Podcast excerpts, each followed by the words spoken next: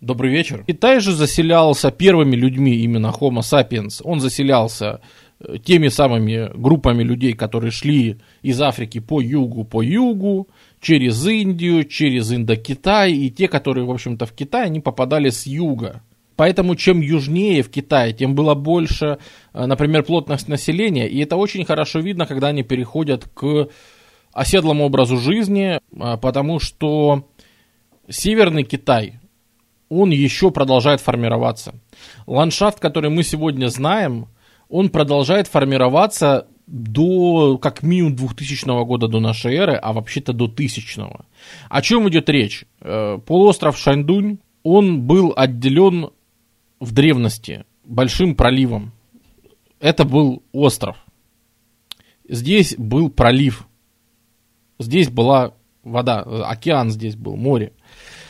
И примерно 10 тысяч лет назад, ну, он стал отступать, и земля стала выступать. И где-то полуостровом он стал где-то в 3000 году до нашей эры. Естественно, так как вода отсюда отступила, но тут еще вся вот эта вот территория, а это на секундочку чуть ли не ядро сегодняшней китайской цивилизации, это великие китайские равнины. Великая китайская равнина, которая находится в междуречии Хуанхэ и Янзы, вот этот регион, он еще формируется, ну, например, в третьем тысячелетии до нашей эры. То есть тут болото, э, которые нужно осушать, на которых ты ничего не возделаешь. И в борьбе с этими болотами, и почва так э, на отошедшем море, она вообще-то неплодородная, там очень много соли она засоленная, поэтому нужно еще пройдет еще где-то тысячу лет, пока эта соль оттуда уйдет, э, пока эта земля будет годиться для того, чтобы там хоть и с э, ирригацией, с орошением или наоборот с дренажными работами можно было ее нормально возделывать. Э, поэтому вот всю описанную, там практически весь бронзовый период, это борьба с Великой Китайской равниной за отвоевание у нее новой ваш канал на... То есть те люди, которые здесь там в 8000 году до нашей эры начинают возделывать рис в первую очередь, это южане, это носители австрийских языков, ну, если вы мне разрешите использовать слово австрийский. Э, это не совсем принятая гипотеза, но в любом случае, даже если все вот эти вот указанные народы здесь на карте, они не представляют одной семьи, то смысл все равно остается тот же. Это народы, э, далекие предки будущих, э, скажем так, жителей Юго-Восточной Азии. Вьетнамцев, лаосцев всяких и всех остальных, тайцев. И поэтому они первые и организовывают очаги аграрные, начинают возделывать здесь свои культуры, а их культура это рис, потому что Южный Китай, то есть бассейн Янзы, это субтропики, это очень важно. Э, здесь потом и организуют первые даже государства какие-то, ну или протогосударства, первые политики, как их еще можно назвать. Э, вокруг аграрных очагов э, будут основаны именно ими. Причем это будут такие, у них еще нет стен, это просто большие населенные пункты, э, просто с достаточно высокой плотностью населения. Речь, конечно, не идет о плотности населения, такой как в Месопотамии, и Китай по плотности населения будет э, аж до первого тысячелетия до нашей эры он не будет большим конкурентом той же Месопотамии, да, то есть большие китайские города будут, ну, там, тысяч пять человек населения в бронзе. Что это такое по сравнению с Месопотамией, в которой там 30-тысячных городов будет несколько штук, а население какого-нибудь Вавилона, да, будет э, под 100 тысяч. Ну, то есть это смешно даже сравнивать, это совершенно не тип плотности населения. Но примерно э, в 6000 году до нашей эры с запада на территорию современного Китая приходят носители сино-тибетской э, группы. Это, при, это приходят совершенно другие люди. Они выращивают совершенно другую культуру. Если рис, давайте посмотрим, ну, это, конечно, колоризация, да, этот самый, смотрите, 8000 год до нашей эры, колоризация, вот сейчас мы смотрим, долина реки Янзы, э, которая постоянно выходит из берегов, которая постоянно все затапливает, это субтропики, там очень влажный климат, и там прекрасное место и время для выращивания риса. Это Южный Китай. И это носители вот южных австрийских языков. Они там живут, они там вас делают. Они там как бы автохтонное население. Автохтонное население это китайские южане. Примерно в 6000 году приходят носители совершенно другой культуры. Они говорят на совершенно других языках. Они приходят с запада, не совсем понятно откуда, Южная Сибирь, возможно, где-то вот оттуда. Э, они выращивают совершенно другие культуры. Они, например, выращивают э, проса.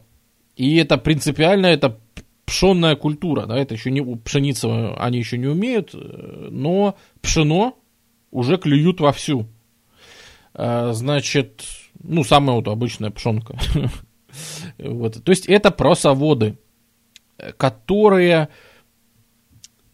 несколько припоздали и с аграрным своим развитием, и с государственным развитием. И в принципе в процессе их столкновения – в процессе их столкновения с местным автохтонным рисоводческим э, населением и создается будущая такая общность хуася, которых можно назвать там древними-древними китайцами. Да, это еще совершенно не ханьцы, которых мы считаем современными китайцами. Это, конечно же, еще совершенно не те люди, о которых мы говорим. И сам стрим у нас называется, называется «История Китая до возникновения вообще самого Китая». Получается, что китайцы всегда знали другие злаковые культуры, кроме риса. Получается, Дмитрий Сафонов даже больше. Получается, что предки э, китайцев, точнее, мы даже будем говорить, что предки Хуася, которые будут являться предками китайцев, они не знали риса. Э, те культуры, то есть северные, которые поселятся в более северной речке Хуанхэ, в ее бассейне, и откуда потом пойдут первые мощные государства, хотя не первые вообще – Э, там, государство Шань-Инь, государство Джоу, вот те династии, которые мы хорошо знаем, они будут в первую очередь просоводческими, они не будут рисоводческими. Они, конечно же, рис переймут у южан, но дело в том, что в долине Хуанхэ особо-то рисы не повыращиваешь. Там либо слишком сухо, там либо не так там, в общем, совершенно не те условия. Там рис-то и сейчас-то не особо-то повыращиваешь, да? Ну, ладно, сейчас, повыра... сейчас можно где угодно рис выращивать. Но на тот момент э, именно юг субтропики – это место риса. И вообще, что очень интересно, то есть большая часть Китая на тот момент, вплоть до Шаньдуна, вот эти вот все свежие территории э, и весь бассейн Янзы и все, что южнее, само собой, это рисовые культуры они более многочисленны. У них у первых появляется государство. Э, у них у первых, видимо, появится бронза, хотя что у них, что у северян, э, бронза появится, то есть они не сами ее изобретут, она будет завезена в регион. То есть э, китайцы не являются изобретателями всего прямо сами. То есть нельзя сказать, что они как-то были изолированы. Эм, а что не так с разведением скота? Почему все так? Э, на юге, просто это опять же это разный скот. Э, на юге это обычно, то есть у рисоводов, это обычно всякие водяные буйволы, э, бычки и вот эта вот все штука.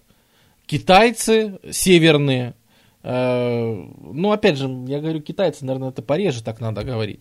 Но, в общем, вот носители сино-тибетской вот этой языковой группы, это в первую очередь у них есть свои шикарные китайские свиньи, да. Это свиноводы в первую очередь, вот. Э, то есть э, они тоже переходят на коровок на всяких, на коз и все остальное, что мы знаем. Но, опять же, если вкратце говорить, то юг это буйволы и рис, север это проса и свиньи. И это две принципиально разные, то есть э, представь, что во времена, когда это определяет весь твой уклад, э, весь твой вообще там, и не только пища, это образ жизни, как ты живешь, это твое хозяйство, вся экономика такая, все жители вот такие вот. То есть э, именно это абсолютно разные культуры, которые отличаются, ну, вообще всем, абсолютно всем. И при столкновении друг с другом, да, то есть мало того, что они сталкиваются культурно, и от сино-тибетцев отделяется вот эта вот сино-часть, да, китайская, можно так сказать. Но они начинают взаимодействовать вот примерно здесь э, в Междуречье. Это очередное Междуречье, обратите внимание, да, как и везде. Везде, где мы берем, где возникают первые цивилизации, вы помните. Долина Инда, это субтропики, да, это Инд, субтропики. Вот тут, посмотрите, это же одни и те же широты. Янцзы, Долина Янзы, это вот те вот рисоводы. Дальше, если мы возьмем Месопотамия, это абсолютно та же широта. Э, Ольмеки в Южной Америке, ну, в Центральной Америке, да, это все те же широты, по сути. Э, то есть, почему-то именно вот тут, на этой широте, э, если у вас есть какие-то плодородные реки, а желательно междуречья, где все разливается, то будьте готовы к тому, что у вас раньше появится цивилизация. Э, нет, ну, видимо, это просто объективные условия, да, более плодородные почвы, э, урожай можно собирать гораздо чаще, э, на севере зимой ты никакого урожая земли не соберешь, да, если севернее. Если там ты бурешься куда-нибудь в тропике совсем, то либо на экваторе все высыхает, жарище нереальное, либо э, какие-нибудь тропики, там слишком влажно, там джунгли, там вот эти вот э, rainforest, как тропические леса, наверное, это называется, э, которые слишком влажные, там ничего не вырастешь, там почвы не те и, и так далее. Мы уже говорим, там, 5000 год до нашей эры. То есть, э, к этому моменту земледельцы уже не были какой-то диковинкой. Вот. Я же говорю, они позже пришли. Э, это уже не было таким большим ноу-хау. Да, они переселялись, потому что, ну, а как же, естественно, э, опять же, это просоводы. А как, как живут просоводы? Э, особенности мы уже обсуждали, да? Это очень часто что-то вроде подсечной земли, этого самого огневого земледелия. Кстати, они же придут и Северный Китай, вот его современный ландшафт, такой достаточно сухой, без леса. Это они же как раз его, этот лес и изведут на свое возделывание, на то, чтобы освоить долину Хуанхэ. Э, потому что ну, потому что это выгодно. Вот так вот выращивать просто. Рис выращивается совершенно иначе. Э, рисоводы, наоборот, никуда не ходят, если их насильно не погнать. Э, то есть, как раз всякие просоводы, пшеницоводы и все остальные, они как раз склонны к тому, чтобы перемещаться. Ну, вот они землю истощили, да, и, ну что ж, давай подождем, пока она там постоит, восстановит какой-то свой баланс, пока там опять наплодится миллион червячков, подохнет, э, и новый миллион червячков и тоже подохнет, и опять какая-то органика в земле появится, опять какое-то плодородие начнется. В общем, давай лет 10 не трогать эту землю. И, в принципе, давай лучше вы, вы, вырубим соседнюю рощицу и на ее там углях повыращиваем пока все удобрено золой, мы повыращиваем новый урожай плодородный несколько лет, а потом истощиться пойдем дальше. Это такое очень экстенсивное земледелие. Да? Э, рисоводчество, оно принципиально иное. Рисоводчество, оно интенсивное. Рисоводчество это одни и те же земли, которые регулярно наводняются, ты постоянно там выращиваешь рис.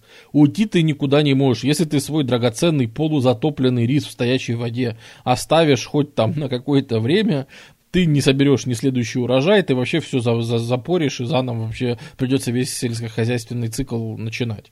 Поэтому э, рисоводы это такие очень сконцентрированные на возделывании. Вообще рис много внимания требует.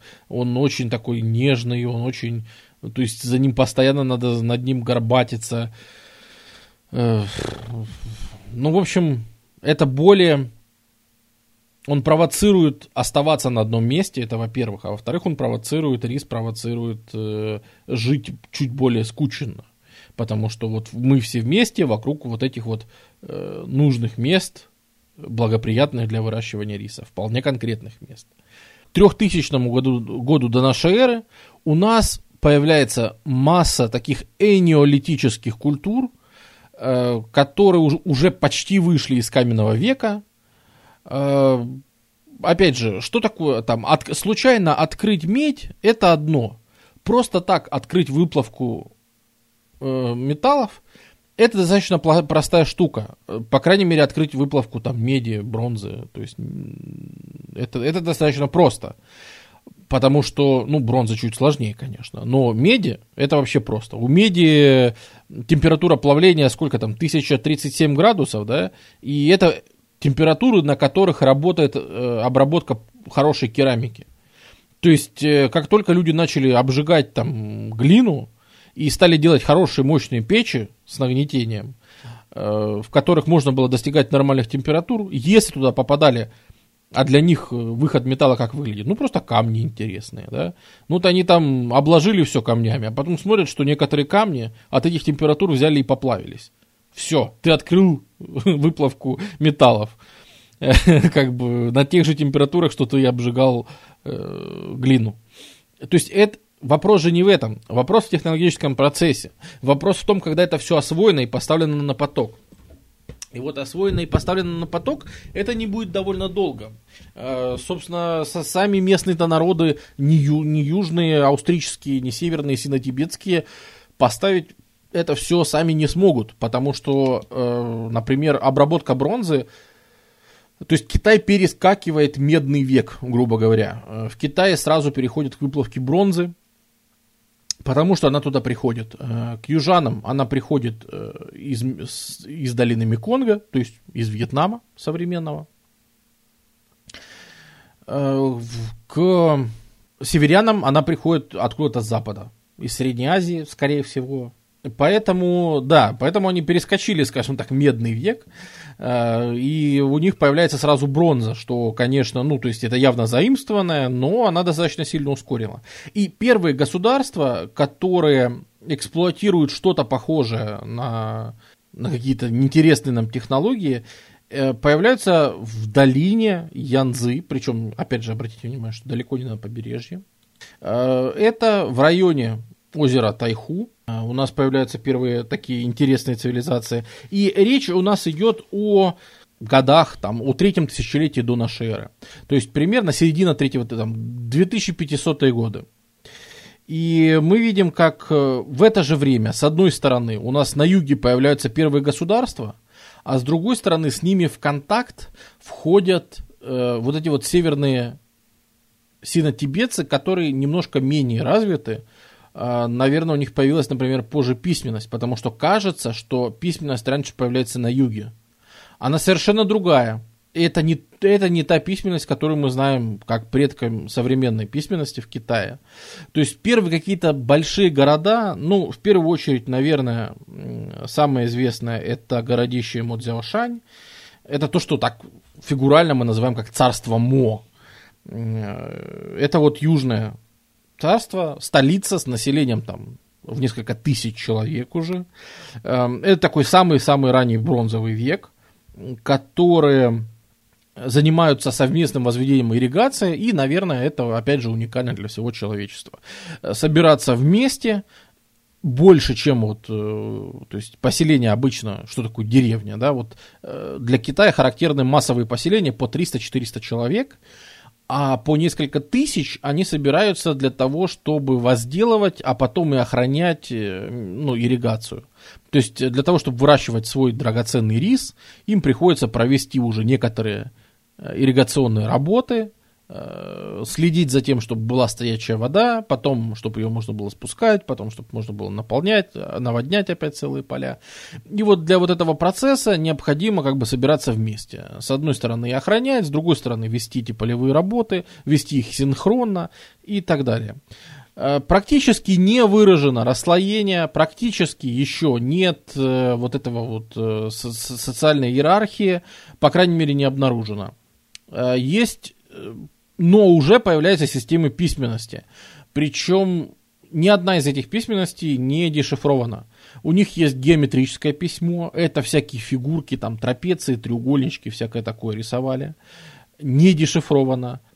Геометрическое письмо тоже, э, то не геометрическое в смысле, а линейное, то есть практически алфавит, да. Э, ну, во всяком случае, записывалось линейно, э, тоже не дешифровано, и было тоже пиктографическое, которое, вот, может быть, оно является далеким предком э, китайской вообще письменности, но непонятно.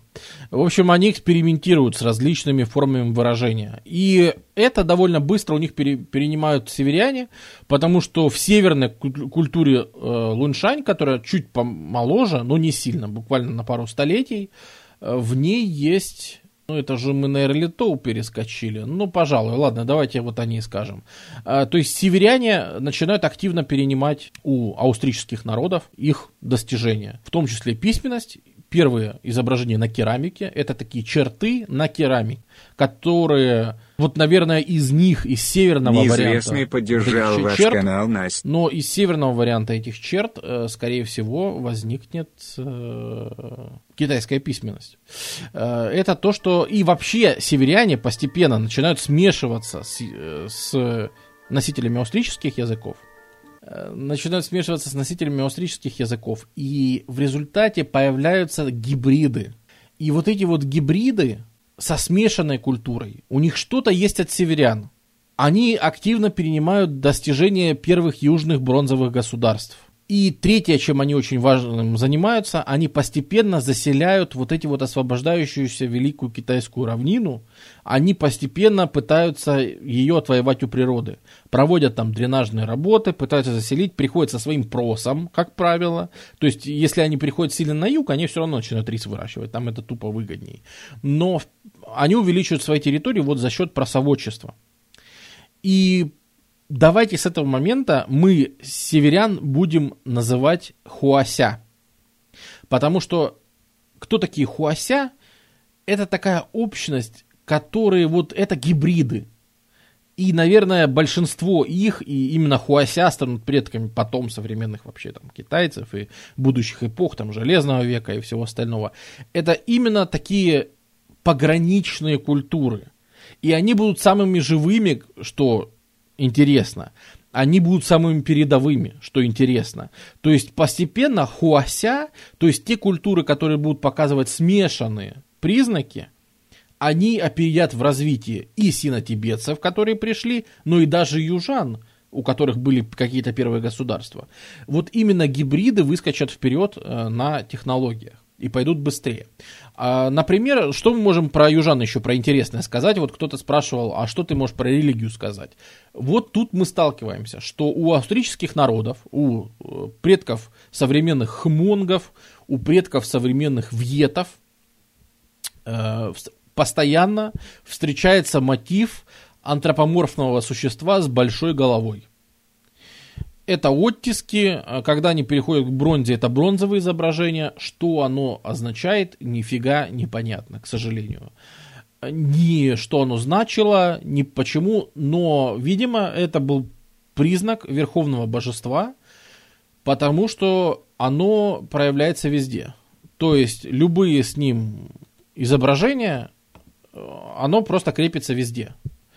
Это блюдо, это украшение, это церемониал, это первый, кстати говоря, нефрит. Э, Китай известен, да, нам всем нефритом, и что вообще нефрит это такой абсолютно китайский э, вроде как э, материал.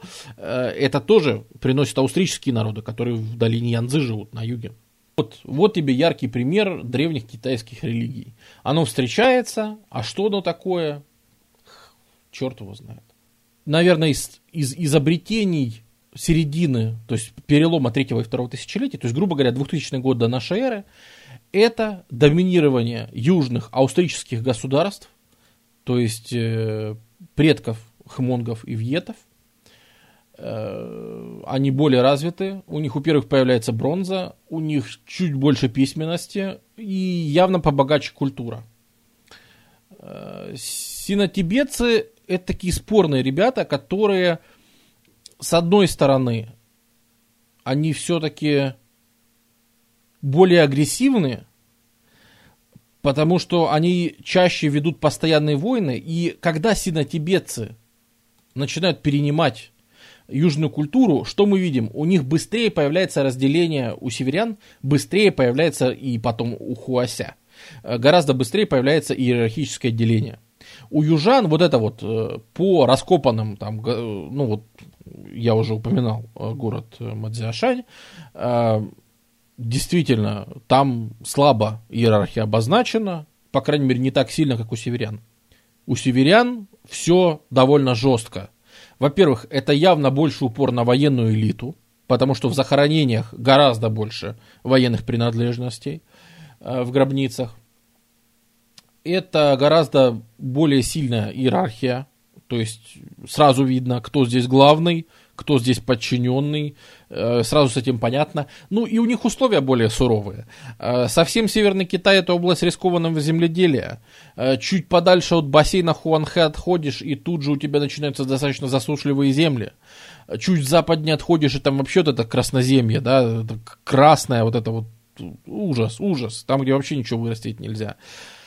Э, совершенно нет минералов, ничего, очень кислотные почвы, которые вообще плохо возделываются. Плюс запада, это же великие пространства великих степей, да, на, аж со второго тысячелетия до нашей эры, то есть вот с самого начала, по сути, возникновения, в Китай постоянно кто-то прет с запада, постоянно. Великие кочевники степей, и взаимодействие с ними, взаимодействие в смысле друг другу головы ломали, а, это вообще характеризует становление местного государства. Но, наверное, пик и первый такой взрыв интересный культурный, который мы уже можем обсудить как начало исторического времени, а не просто вот эти вот досужие домыслы и только археология. Его все-таки делают представители народности Хуася, то есть делают именно гибриды, именно те, кто находятся на пересечении двух огромных культур. Э, в середине второго тысячелетия нашей эры, 1500-е примерно годы, появляется такое государство, как Шань-Инь. Наверное, вы его слышали как государство Шан чаще. Это люди, которые утилизируют позаимствован, заимствованные у кочевников колесницы, которые явно делают прорыв в военном деле. Например, они начинают использовать супер, потом ставшее признаком вообще всего Китая, э, характерное оружие. То есть это уже бронзовая, нормальная бронзовая цивилизация, э, которую, у которой все, в принципе, в порядке. Цивилизация Шан это как раз первая такая цивилизация, от которой письменность мы смогли расшифровать, чью письменность. То есть письменность не они изобрели, Uh, у них были стоянки в Эрлитоу, то есть, а, и даже не эту цивилизацию не они изобрели. То есть, здесь был какой-то аграрный очаг, жили какие-то поселенцы, uh, даже умели в бронзу, кажется. Но сюда приходят северяне, заимствуют все это и вот создают вот эту вот уникальную культуру хуася, именно уникальную шань, шан-культуру, э, которая станет с которой начинается историческое время в Китае. Почему начинается историческое время, сейчас расскажем. Корот... Э, итак, э, в середине второго тысячелетия до нашей эры, наконец-то на этой территории появляется такая вот культура, и это уже очень характерно, да, что это как раз культура, которая, обратите внимание, что население, пришедшее с запада, начинает постепенно вдоль Хуанхэ, ну, Хуанхэ она так изгибается, конечно, очень сильно, да, но на самом деле они вдоль нее продвигаются все восточнее и все ближе к побережью, ну и самое главное, к полуострову Шаньдунь. Это выглядит как опухоль на планете под названием люди. Ну, в принципе, мы все так выглядим на планете э, под этим названием. Звук ху у китайцев очень распространен. Очень распространен. Очень-очень. Э, значит, э, почему показано именно так? Потому что эти люди, которые продвигаются вдоль Хуанхэ и заселяют, ну, то есть вот это уже, можно сказать, что это представители Хуася культуры, э, они, как видите, их владения какие-то, они будут еще очень небольшими, и в основном они будут по-нормальному контролировать только вот бассейн Хуанхэ. И то не весь, да? далеко не весь. Но, что характерно, видите вот эти вот точечки – эта культура станет настолько важной и выдающейся, что вот есть отдельные раскопы отдельных городов, где мы видим, что культура, которая будет создана вот этими шан, она будет перениматься другими совершенно поселениями и будет уже перениматься даже южанами кое-где. То есть, как мы видим, вот это вот гибриды хуася, они формируются не только когда северяне что-то перенимают у южан, ну и наоборот, когда австрийские народы э, будут что-то перенимать у северян, наоборот. Более того, под давлением северных народов, которые оказываются более сплоченными, то есть хуася оказываются более, Ну да, более, наверное, сплоченными, потому что они живут в гораздо более суровых условиях. Э, им постоянно приходится вот это вот, они осваивают, именно они осваивают китайскую равнину, потому что на ней рис особо не поворачиваешь, то есть отступающие, появляющиеся, открывающиеся новые земли, они годятся именно для вот этих вот хуася, у которых смешанная культура, которые умеют и рис, и проса, и бычков, и свиней, и все на свете они умеют, и бронзу, и нефрит. Поэтому э, в каком-то смысле и понятно, да, почему они успешнее, потому что они просто универсальнее. Самое главное, что их система письменности на сегодняшний день расшифрована. Э, она расшифрована по понятной причине, ровно потому, что при, понятен язык, на котором они говорили, да, но что это была та же группа языков, на которой говорят, ну, это там далекий-далекий предок, или родственник, лучше так, не предок, родственник, э, вот сино-тибетских языков, которые сегодня нам всем известны, и там есть и китайский, и все остальные. То есть он относится к этой же семье. Поэтому, в принципе, этот язык, на котором оперировали Шан, получилось даже разобрать. Это, в первую очередь, э, на чем они писали. Э, то есть, наверное, они осваивали постепенно и бамбук, но так как бамбук, у него сохранность можете себе представить, то так себе. А вообще, в первую очередь, э, это надписи на костях. То есть, это либо лопатки большого скота, то есть лопатки лошадей, лопатки коров, лопаточные кости. На них корябали. Либо, что гораздо чаще, на панцирях черепах. Э, вот панцири черепах, это вообще прекрасно, потому что это, как правило, все-таки, ну, ранние тексты, они везде, и у всех культур, они преимущественно религиозные, э, ну, какие-то, не просто там записочка, да, там, взял 2 килограмма, сдал 3 килограмма, нет, а именно какие-то содержательные тексты, более-менее, они, в общем-то, у всех народов всегда сакральные. Это всегда священные тексты. А черепахи э, у китайцев достаточно священные. Достаточно вспомнить хотя бы вот миф, а вот Шан из-за вот этих текстов до нас уже доходит в каком-то более-менее понятном виде э, китайская мифология. Эм, э, это, ну, роль черепахи тоже достаточно важна. Ну, достаточно, например, вспомнить из их космологии змеиная богиня, которая чинила нашу планету, когда там сломался небосвод. Э, ей надо было чем-то подпереть, она искала, чем бы подпереть небосвод, и она нашла черепаху. И вот решила, что черепаха на себе носит панцирь, который похож на небосвод, да. И она отрубила черепахе лапки и на них поставила небосвод. И наше вот наше небо, оно держится на четырех углах Земли, и в каждом из этих углов стоит по черепашьей лапке который держит, собственно, наш небосвод. И вообще, вообще черепаха очень важная, и ее панцири это тоже очень важно. Находят их в гигантском количестве, то есть сколько было черепах на это изведено, можно себе представить. А, и поэтому, но у нас тут уже известно. Но чаще всего, чаще всего э, назначение было двоякое. То есть был не только текст, а еще э, эти же, эти же самые пластины, они использовались для гадания и гадание – это одна из ключевых китайских религиозных традиций. Просили рассказать про культуру. Так как мы входим в историческое время, мы постепенно сможем уже кое-что рассказывать и о культуре. Значит, как происходило гадание и зачем оно происходило? Гадание – это общение с богами, с миром загробным. И один из древнейших культов, мы знаем, что, в принципе, все народы рано или поздно, ну, или, или рано, или поздно, в общем, так или иначе, имеют в какой-то степени культ предков.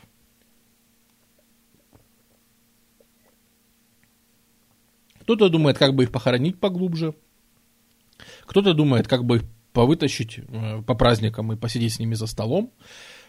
Китайцы мыслят не так – Китайский культ предков, и он одновременно и самый древний, и держится до сих пор. Э, это э, какие-то рунические письмена. Интимвай. На руны это похоже по методу нанесения. Э, потому что ты не пишешь, как принято там на бумаге или пергаменте, а ты чертишь, да, ты корябаешь. А когда ты корябаешь, у тебя будут получаться вот примерно вот такие же, как и руны, да, это такие хрыть, хрыть, хрыть, хрыть. То есть чуть-чуть, самую малость неуклюжие, пожалуй, И это, кстати, это, кстати, дальний, дальний, дальний, но предок именно китайского иероглифического письма. Это еще не китайские иероглифы, а они будут меняться даже в эпоху Шан, то есть это лет 500, э, середины второго тысячелетия до 1027 года. То есть мы даже дату сможем потом сказать. Э, вот. Э, ну, тут не совсем символизм на пасек. Тут, значит, еще попроще. Тут есть натуральная пиктография, где просто изображается предмет. Есть уже и символизм, где изображается понятие. А, но, например, в отличие от там, современных иероглифов, которые всем известны, да, нет еще вот совершенно вот этой фонетической составляющей, потому что, ну, то есть мы совершенно не знаем, как этот язык звучал, например. Потому что система, например, тональностей в китайском языке возникнет там в 4-3 веке нашей, до нашей эры, сформируется, да. В тот момент это все только формируется.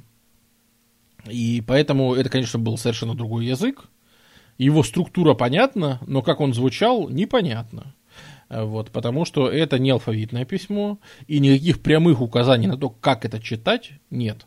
Э, в современных иероглифах указания на то, как это читать, часто есть. Не во всех, конечно, но часто есть. Да, и, короче, в итоге иероглифическое письмо возникнет в каком-то смысле из этой письменности, но и из ее взаимодействием с некоторыми другими видами письменности. Они там будут э, с южными царствами немножко... Потому что у южных царств будет немножко свое. Но Шан чем ценная, да? Это вот культ предков, и вообще эта космология, с ней можно познакомиться прямо сейчас, потому что она будет переходить из поколения в поколение, так как она достаточно примитивна, э, оно в таком виде сохранится очень-очень надолго. Э, это форма народной религии. Э, главный ее принцип это такой, что загробный мир это зеркальное отражение нашего. То есть, грубо говоря, мы вот с тобой там братья, а с тобой там муж, жена, а с тобой там, еще как-то. И вот в загробном мире все соотносится точно так же, и все устроено точно так же. Глава семьи, значит, в загробном есть и глава загробной семьи. Ну, вот у тебя родня, правильно? И в вашей родне кто там дома главный? Батя, да? Значит, и в загробном мире у тебя вот твои родственники лежат уже там, которые в могилке, да? У них, у китайцев трупоположение, так что у них могилки именно. Значит, и там есть глава семьи, да? Вы держите хозяйство и там ссоритесь. Значит, и духи предков могут ссориться. А, там, вы там все там подшучиваете над кем-то. Значит, и у духов предков есть какой-нибудь такой. То есть, картина загробного мира, она зеркально отражает ту, ту которая у нас есть сейчас, здесь. Э, с одним важным отличием. Духи предков могут выходить на верховное божество э, что это было за божество, не до конца понятно. Э, скорее всего, это как раз чем-то вдохновленное вот это вот антропоморфное чудище э, с юга, вот, которое австрийские народы были носителем этого божества, но переосмысленное. Оно чаще как зооморфное, оно чаще отвечает за э, устройство просто мира и стоит тоже где-то во главе пантеона, то есть выше всяких духов и всего остального. А, есть еще мир всяких духов. Э, понятно, что это же аграрное общество, поэтому, конечно же, у каждой реки есть свой дух. Э, это, ну, вот, вот эти вот все как это, плодородные культы плодородия, э, культы почвы, земли, дерева, рощи, куста, реки и всего. Конечно, они есть, но они есть вообще у всех народов. Это абсолютно нормально. Но, что интересно, что твои предки, они могут с этими духами общаться. То есть они с ними находятся в одном как бы пространстве, и поэтому, поэтому ты не просто чтишь своих предков и приходишь, там им даешь еду, деньги, там, ну, ладно, денег еще нет, деньги это будут в позднем Китае, уже в имперском. Э, но, в общем, ты им там все даешь, что им надо, еду, одежду, там, все, что им может понадобиться. И заодно все время их просишь. Э, Причем ты обращаешься конкретно своему предку.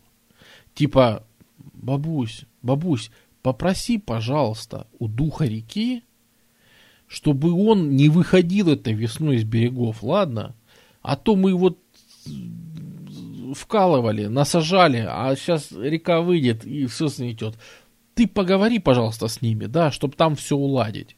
И поэтому вот это вот уважение к своим предкам, оно не только и то, что часто говорят, вот в Азии, вот это уважение к своим предкам.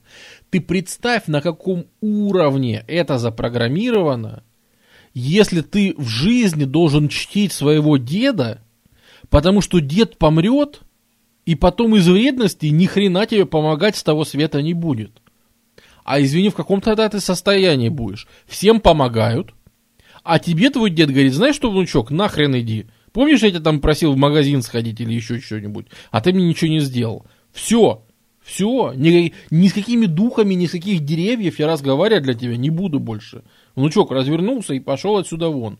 А то еще и пакостить тебе начнет. Причем он находится в выигрышном положении, потому что тебе все эти духи и вся эта жесть пакостить может, а ты ей пакостить не можешь, ты можешь только отгонять и появляются, да, целые списки того, как вообще взаимодействовать со всеми этими духами, как взаимодействовать, э, как отгонять, там, дух какого-то там э, ивы отгоняется тем, что ты там на угол своему дому пописал, и больше дух, дух ивы приходить сюда не будет.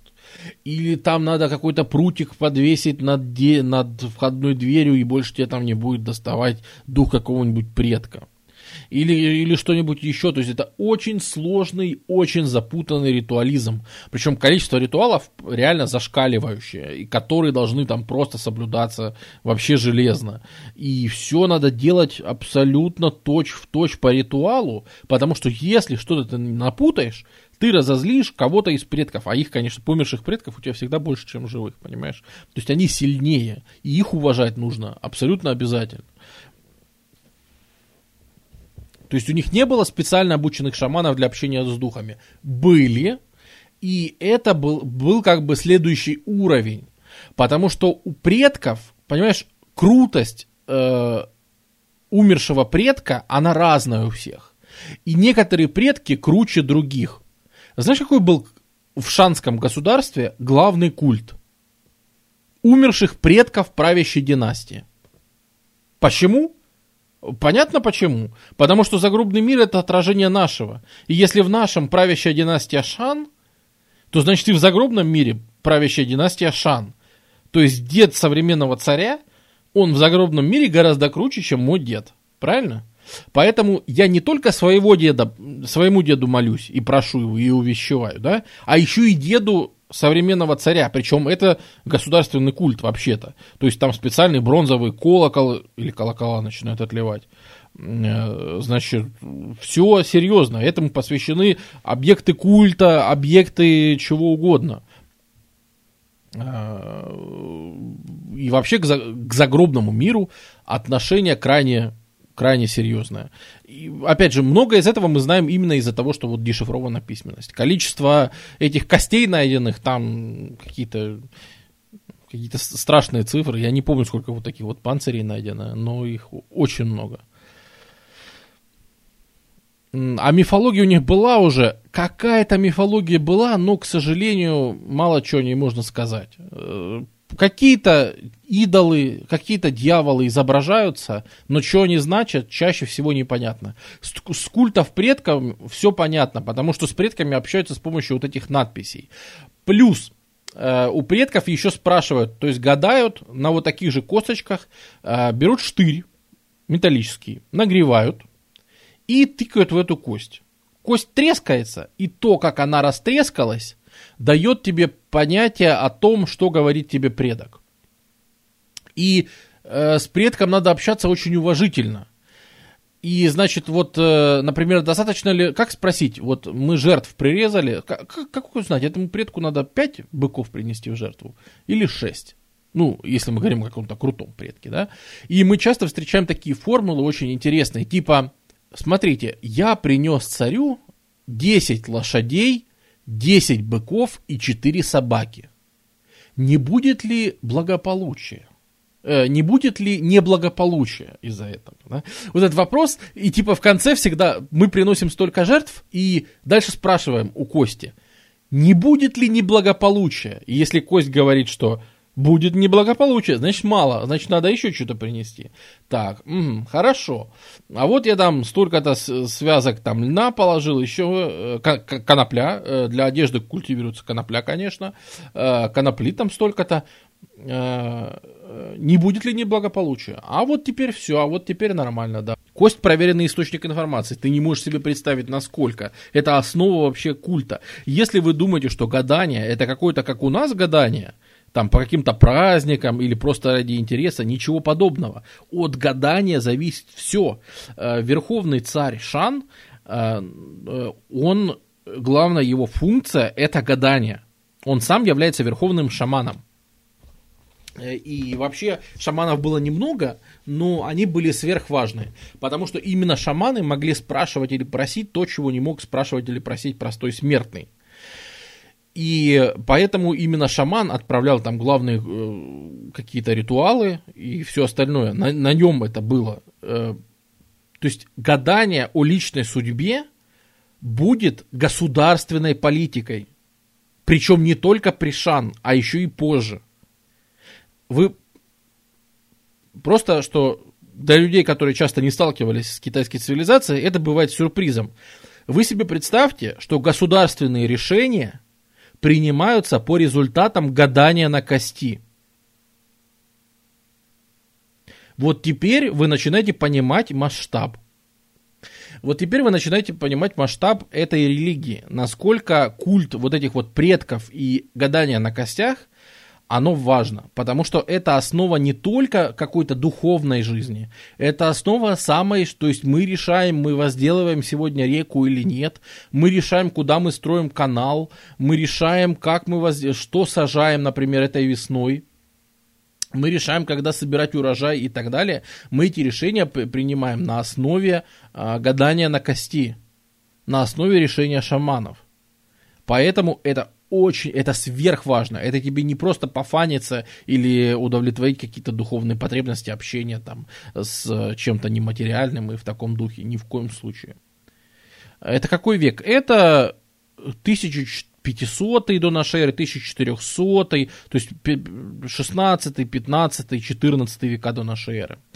А, в принципе, Шан занимается активными завоеваниями. То есть не нужно думать, да, что вот Шан, вот, вот они такие, и значит это и есть там пик своего развития. Нет, просто у Шан расшифрованы их надписи, поэтому о них мы знаем гораздо больше. Потому что э, на, в тот же момент южнее, в Янзы, в Сычуане, предки современных хмонгов, то есть э, австрийские народы, да, у них есть свои государства. Это территория нынешнего Китая, это Янзы, да, это, но мы уже обсудили, как на тот момент э, дела обстояли с населенностью Китая, да, что жили там совершенно другие народы. И вот не Хуася, а именно протохмонги, они, у них была развита тоже бронзовая культура, но у них с письменностью проблемы. Мы не знаем, что вот это значит, понимаешь? Вот эти вот упоротые маски, знаменитые, шикарные, которые, ну, реально можно просто показывать и говорить, что, ну, слушай, ну, вот это, вот это да, вот это, потому что это, это ну, это произведение искусства. Это, напоминаю, там, 1300-1200 до нашей эры. Это современники Шан. То есть у нас в Хуанхэ в долине существует государство Шан-Инь, а в долине Янзы существует вот такая цивилизация – которая говорит на совершенно другом языке, непонятном, не расшифрованном, у которой тоже есть высокие технологии, но про которую мы ничего не знаем. Вот у нас есть эти изображения. Вот у нас есть вот эти вот захоронения. Вот у нас есть эти ритуальные фигуры. Судя по, распро... Судя по их расположению, они их э, использовали вместо жертвоприношений. То есть там, где шан приносили жертвы людей, Ашан приносили в жертву людей. А, там, например, австрийские народы использовали замену. То есть какие-то вативные статуи, еще что-нибудь. А, вот золотые маски, наверное, это самое известное изображение. А, то есть это, ну, что, что-то полинезийское. Инсукинг, если что, австрийские народы, к ним полинезийцы тоже относятся. Вот. Ну, только к далеким, да, ну, понятно, что между ними несколько тысяч лет, но это как бы корень вот этой вот южной, юго-восточной Азии. Это не корень Восточной Азии. То есть корейцы, китайцы будущие, монголы, это, это совершенно с ними не связаны. И культурно, и лингвистически никак. Вот. Может, это изображение духов? Ну, а может, может, гуру. Тут можно только гадать, да, э, потому что ни назначение, ничего особо не понятно. Э, плюс э, обычно вот такие вот вещи, они разворовываются. Это повезло, повезло находить в Китае иногда не разворованные, то есть вот, как, как и в случае с Шан, кстати, мы про Шан знаем очень много, например, из-за захоронения одной женщины в гробнице, обратите внимание, захоронение женщины, которую похоронили достаточно с почестями. Ну, она аристократка, конечно, но тем не менее. Для Китая это вообще, казалось бы. Но это именно не разграбленная могила, что редкость. Большинство могил, которые, вот, из которых тексты, из которых все, это не грабили. Панцири черепах особо грабителям были не нужны. Но украшения из них, конечно, изо всех вынесены, и все лежит не на своем месте, поэтому непонятно. Поэтому, когда получается найти что-то неразграбленное, как, например, Тутанхамон в Египте, да, почему он такой выдающийся? Не потому, что это был великий фараон, но и это скорее наоборот, это никому не нужный фараон, которого убили там свои же придворные, который вообще, по сути, ничего не сделал. Ну и почему он такой знаменитый? А потому что из, в нем все сохранилось так, как это египтяне содержали, да? Так же и тут ценность китайских вот этих вот гробниц, тех же шан, что есть материалы совершенно не, за, не разграблены, не, ну, там, где все понятно, как было изначально. А, поэтому, нет, не брезговали же, нет, то, что какой-то, то, что по нашим, откуда такой уровень скульптуры? Ну, вот, вот потому, что южные государства были раньше, а, ну, в принципе, это, это, не, это не круче, конечно, да, чем было там у ассирийцев, там, у древнего Вавилона, но на уровне, да. Ну, то есть вспомни изображение Саргона э, Акадского. Саргон Акадский, пожалуй, даже больше похож. Ну, то есть более реалистичен, чем вот эти изображения. Непонятно, что это за мужики. Жили в долине Янзы. Э, то есть это достаточно глубинный Китай, до моря оттуда далеко. Это провинция Сычуань современная. Можешь посмотреть, где она на карте находится. Оттуда до моря далеко. Единственное, что это понятно, что это предки современных монгов. Вот. Но постепенно э, государство Шан их давит всех. Давит по многим причинам. Все-таки Шан были круче, Шан были агрессивней, Э, Шан гораздо больше были на, ориентированы на завоевание и на создание какой-то, ну, не будем говорить протяженной империи, но на какие-то вот завоевательные походы с целью пограбить, э, завоевать что-то. Э, то есть, ну, например, Шан еще чем они ярко отличаются, это обильнейшие жертвоприношения.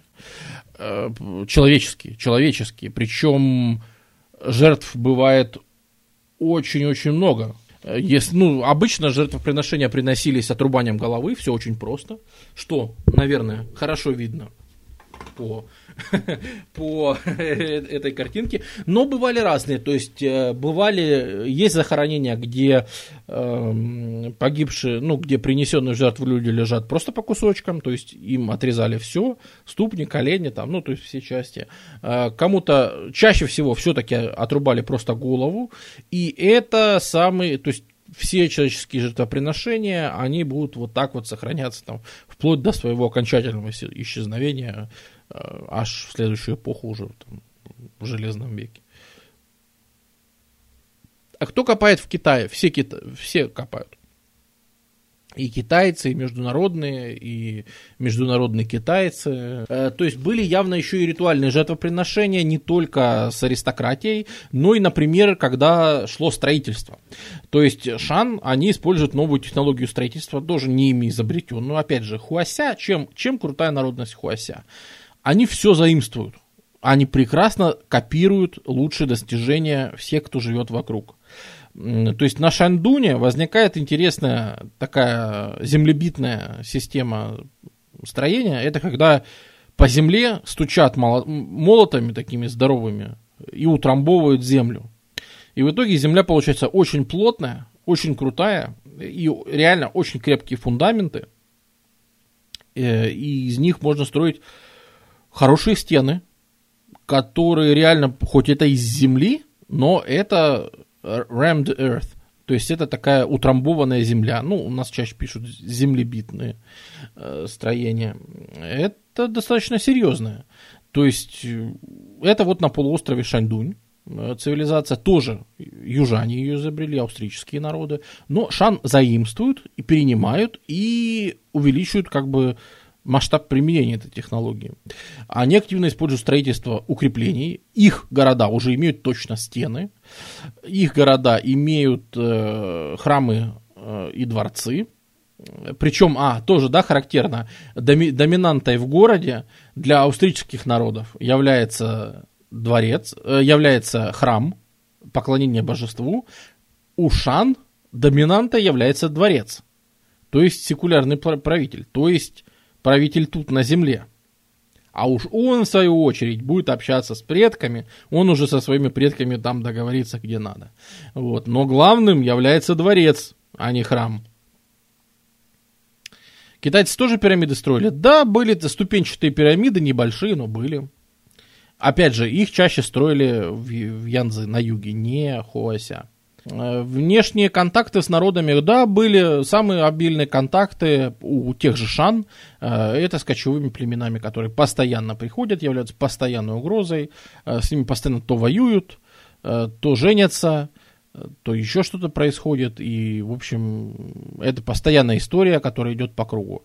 Но я что бы хотел еще сказать про строительство, что постоянно мы видим захоронения, чаще всего детей, в строениях. То есть, если у нас идет стена городская, то в ее основании очень часто похоронены дети.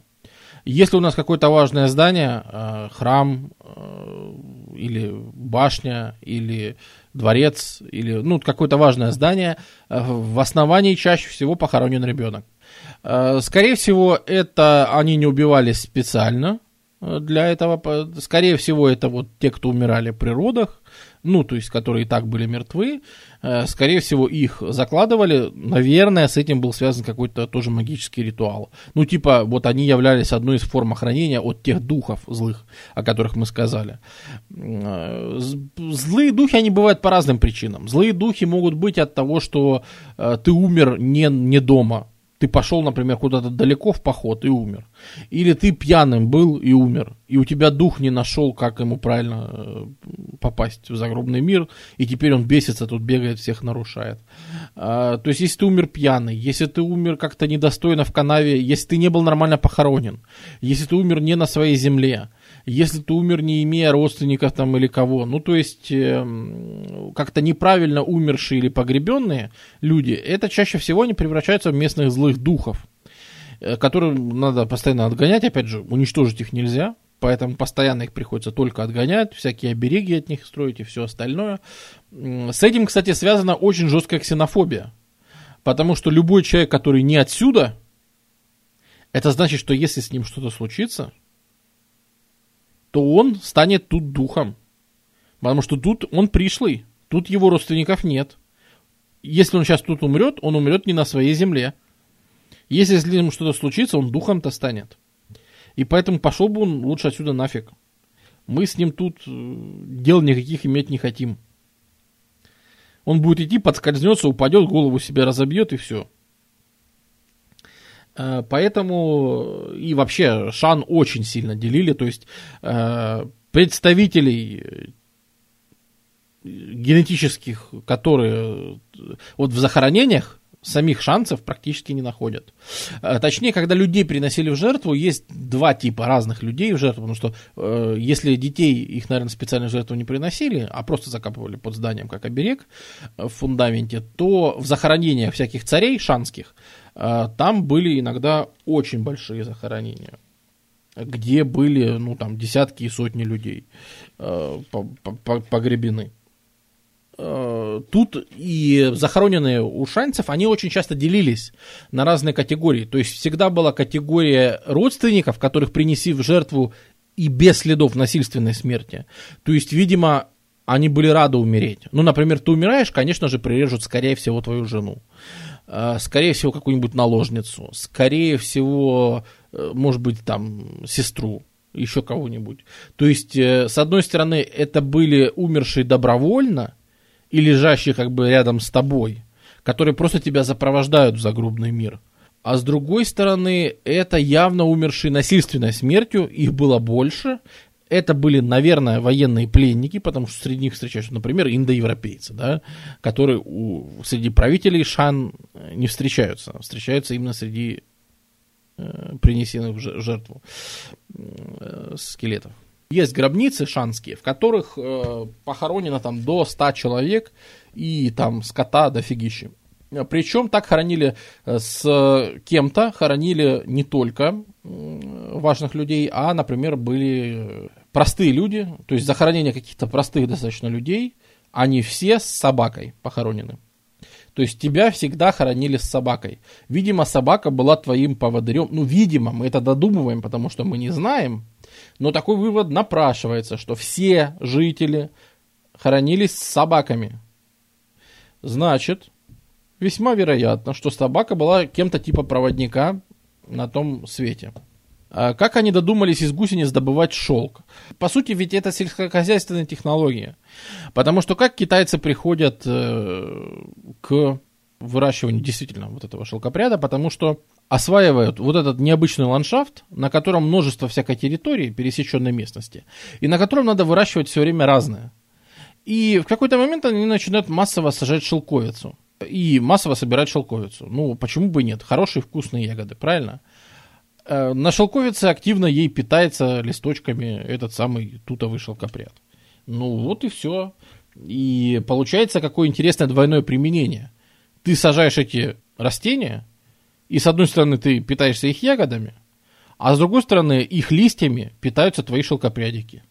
И все. Они, ты толстеешь, э, червячки толстеют. И вы все рады. Но их, конечно, понадобилось очень долго выводить. То есть э, китайские достижения в шелке, там, которые ткани, которые там вообще супер ткани, да, супер-супер шелк, это, конечно, результат того, что этого бедного тутового шелкопряда его одомашнивали и выводили там, э, научились очень давно выращивать. То есть э, речь идет там о приручении еще вот теми вот австрийскими народами южными. То есть даже еще до сегодняшней обсуждаемой эпохи. Э, поэтому прирученному шелкопряду ему несколько тысяч лет, э, поэтому он как бы он уже совсем не похож на то животное, которое при, при, одомашнивали тогда, когда его одомашнивали. Э, так вот, еще, наверное, еще что я хочу сказать, что из-за важности э, письменных источников, из-за того, что все работает на письме, очень важным являются люди, которые это письмо изучают. То есть чиновник, э, который умеет, ну, ученый, скажем так, который умеет читать и писать, он важен не потому, что вот, где мы берем там в Египте, в Месопотамии, э, зачем надо было писать и читать? Для того, чтобы ты мог управлять хозяйством, да, с этим можно смириться. Ну, управляешь ты хозяйством и все, ну, ты управленец. Ты умный мужик, от тебя, конечно, много чего зависит, но как бы, извини, ну, торговля, да, там на тебе, ну, пожалуйста, ну, пускай. Это важно, но не критически важно. А в Китае же письменность является тем же самым, что и гадание. Вот эти вот панцири черепах или лопаточные кости, они же являются и гадальными костями. Ты с предками общаешься, когда вот тут вот чертишь им письменный язык, а потом э, прижигаешь э, палочками эти кости. Поэтому письмо является еще и неким сакральным Э, обладает некой сакральной ценностью, в отличие от многих других культур. В Китае письмо это еще и признак не просто того, что ты умный, а еще и то, что ты духовный. А вот это разные вещи. Духовность и образованность, они в некоторых культурах даже противоречат друг другу. Типа ученые м-м, нахватали своих знаний и теперь богам вызов бросают, да? В Китае ровно наоборот. Они с богами или с духами на короткой ноге ровно потому, что они умеют вот в эти письмена. А это совершенно другое значение. То есть это человек, который умеет читать и писать, он почитается и как жрец, и как ученый. А, это, наверное, достаточно сильно отличает Китай. То есть шанским правителям еще многое приписывало в мифологии, приписывалось. Э, а для того, чтобы тебе в твою жизнь вместить кучу событий, которые ты на самом деле не делал, да, тебе приходится долго жить. И поэтому с хронологией Шан, хотя она более-менее понятна, но с ней бывают странности. Э, типа, если мы там внимательно почитаем, у нас там получается, что шанский правитель там в 90 лет рожает детей и всякие такие, ну, глупости, которые, ну, понятно, они, видимо, вылезли из-за переписывания, переформатирования. А вот э, с, со времен Джоу, то есть с первого тысячелетия до нашей эры, когда уже начнется нормальная бронза, средняя и поздняя, уже станет все, в общем-то, понятно. Э, больше всего, что нам достается от Шан, это все-таки культ предков, конечно же. Потому что, ну, мы уже объяснили почему. Это, наверное, и, и письменность. Э, дело в том, что Шан активно занимались войной. И вот кто-то спрашивал, что такое клевец. По-моему, вот я где-то тут выносил.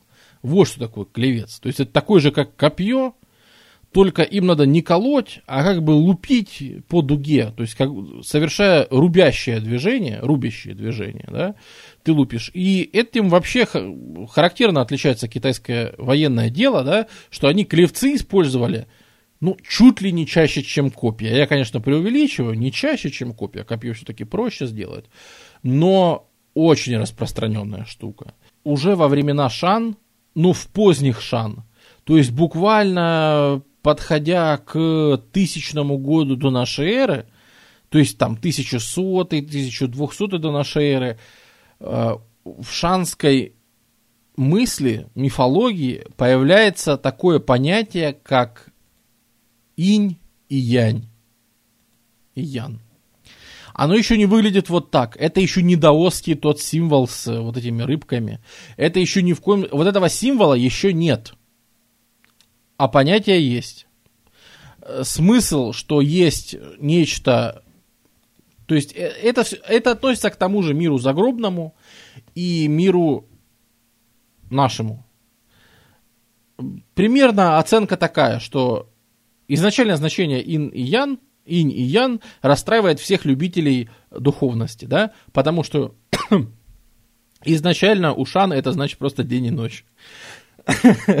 И типа, что вот есть мир дня и света, и яркости. Это наш. А есть ночь, и это мир загробный, и все. И больше это не значит ничего. Э, весь смысл, который это вкладывается вообще в китайской философии, это приобретет гораздо-гораздо позже. Но сами термины, сама концепция появляется уже тогда. Потом, конечно же, постепенно из нее вырастет вообще весь этот дуализм знаменитый, да, о том, что, ну смотри, если день, то значит день это активность. Мы все бегаем, шебуршим. А день это мужской символ. А значит, мужчина главный днем. Что мы делаем днем? Сапаем огород, организуем государство, ведем войны. И тут главный мужчина. Ночь – это женщина. А что мы делаем ночью? Ну, мы в основном в постели лежим. И дома, или там ужин тебе готовит жена, или вы в постели, там жена главная. Там женщина имеет полный приоритет. Ты будь э, добр, подчиняйся. А, значит, вот, ну, вот такие вот всякие разделения. О том, что есть там женский признак, есть мужской признак, о том, что есть э, э, и вообще все, что связано там с активностью, да, все, что связано с, наоборот, с отдыхом, релаксом, это все женское. Э, все, что связано со спокойствием, расслаблением и всем таким. Э, равноправие. Ну, я бы не сказал бы, что равноправие, потому что в гробнице шанской женщины, аристократки, э, есть как раз надпись о том, что она была в жизни несчастна, ей очень не повезло, она рожала девочек. Вот, поэтому, ну, собственно, у нее горе, горе у нее в жизни было, она, видимо, была проклята, потому что у нее рожались, рождались девочки. Летоисчисление уже было сформировано. Э, летоисчисление у них было, но оно было очень запутанное, очень стрёмное. То есть у них был календарь, календарь, понятно, у них еще в каменном веке возник, но, то есть это не шанское явное изобретение, но у них календарь был достаточно тупой. Ну, в общем, он был сильно короче, он был там, они умели и в лунный календарь, и в солнечный, но солнечный был сильно неправильный. То есть там постоянно приходилось добавлять дни. Ну, был. Свои случаи он описывал нормально. Э, летоисчисления, понятно, что никакого линейного представления о времени у них не было. И вообще про линейное... Ну, это мы когда про Индию говорили, и вообще про все народы, когда говорили, э, забудьте, это мы сейчас живем в Ленином времени, в котором есть какая-то шкала, на котором есть какой-то минус пятитысячный год, или плюс двухтысячный, или еще что-то вроде этого. Забудьте, забудьте. Никакого линейного представления о линейном времени никакого нет. У всех предков время было циклическое, э, потому что вокруг себя они видели полнейший циклизм. День, ночь, день, ночь, рождаешься, растешь, стареешь, умираешь, рождаешься, растешь, стареешь, умираешь, все абсолютно идет по кругу, и возникнуть э, линейное представление о времени могло только с каким-то техническим прогрессом, с возможностью абстрагироваться, какие-то ставить эксперименты, там наблюдать. Ну, то есть это, это еще требует какой-то абстрактности мышления, на самом деле. Э, в итоге Шан закончились, потому что они заиграли в свои войны. Они в итоге э, своих союзников Джоу так возвысили, что ну, и награждали постоянно, что Джоу просто переняли у них власть. То есть Джоу это был не Хуася народ, и не южный. Джоу это были явно западные представители, это были представители синотибетцев, это были такие западные, ни с кем не смешанные, достаточно дикие, но агрессивные ребята, э, с хорошим военным делом, э, с вот этими, тоже с колесницами, совсем, которые работали с Шан сначала как союзники и там вели кампании вместе, а когда завоевали достаточно уважения своими военными компаниями, то Джоу просто это, наверное, первые в истории Китая завоеватели, которые пришли, завоевали Шан, и растворились в них, переняли то, что культуру, которая была у Шан, переняли там то, что у них было почти целиком. Вот. Но пока еще, пока еще население не было в Китае столько, чтобы совсем переварить э, завоевателей, поэтому э, тут есть восстановленная дата 1027 год, есть другая дата, 1046, мы можем спорить, но вы примерно понимаете время, то есть примерно слом тысячелетий, короче, 1027 год до нашей эры, это правители Джоу завоевывают шанскую столицу в городе Аньян, который, кстати, хорошо раскопан, шанская столица раскопана, все с ней нормально, мы знаем, э, где они были. А, но они грабят э, эту столицу и основывают свою столицу в городе э, Хао. Китайская медицина. Да, китайская медицина, в принципе, с тех пор, то есть врачевание и перетирание всяких косточек. Э, это, кстати, кстати говоря, еще одно применение гадательных костей. Раз мы вспомнили про знаменитую, великую китайскую традиционную медицину, тут стоит вспомнить про третье применение этих гадательных костей, то есть черепашьих панцирей. Это, конечно же, э, то, что ты можешь на них писать, ты можешь на них общаться с предками, и ты можешь расстрелять их в порошок и жрать, и лечить всякие болезни. Э, вот. А еще ты можешь словить единорога, и э, единорог сильно тебе помогает. Э, ну, а единорог это в смысле носорог. Вот. Ну, какая страна такой единорог. Поэтому, э, в общем-то, из рога единорога, да, там получается просто такие, что там просто стены потом ходишь, сносишь э, лекарства. Вот. Ну и вообще, вообще озабоченность э, сексуальной энергией и китайская эротология это тоже очень древняя штука. Она вот во времена Джоу появляется. Вообще во времена Джоу формально появляется очень много что из того, что мы знаем. И почему я Джоу на Джоу и закончу сегодняшний рассказ? А, потому что это и будет такой переход от до Китая к, наверное, китайской все-таки истории преимущественно. Так вот, а, насчет э, Джоу. Дело в том, что Э, Джоу, э, они уже с момента своего появления, они привнесли все-таки очень важный концепт в китайскую историю, который с нами останется надолго. Вы наверняка все о нем слышали. А именно вот этот вот концепт, пока что, я думаю, не совсем узнается. А именно, э, с религией Шан мы разобрались, но дело в том, что Джоу не были народностью Хуася. Джоу были синотибетцами, и у них были немножко свои религии. И они привнесли свою религию как вид государственной религии.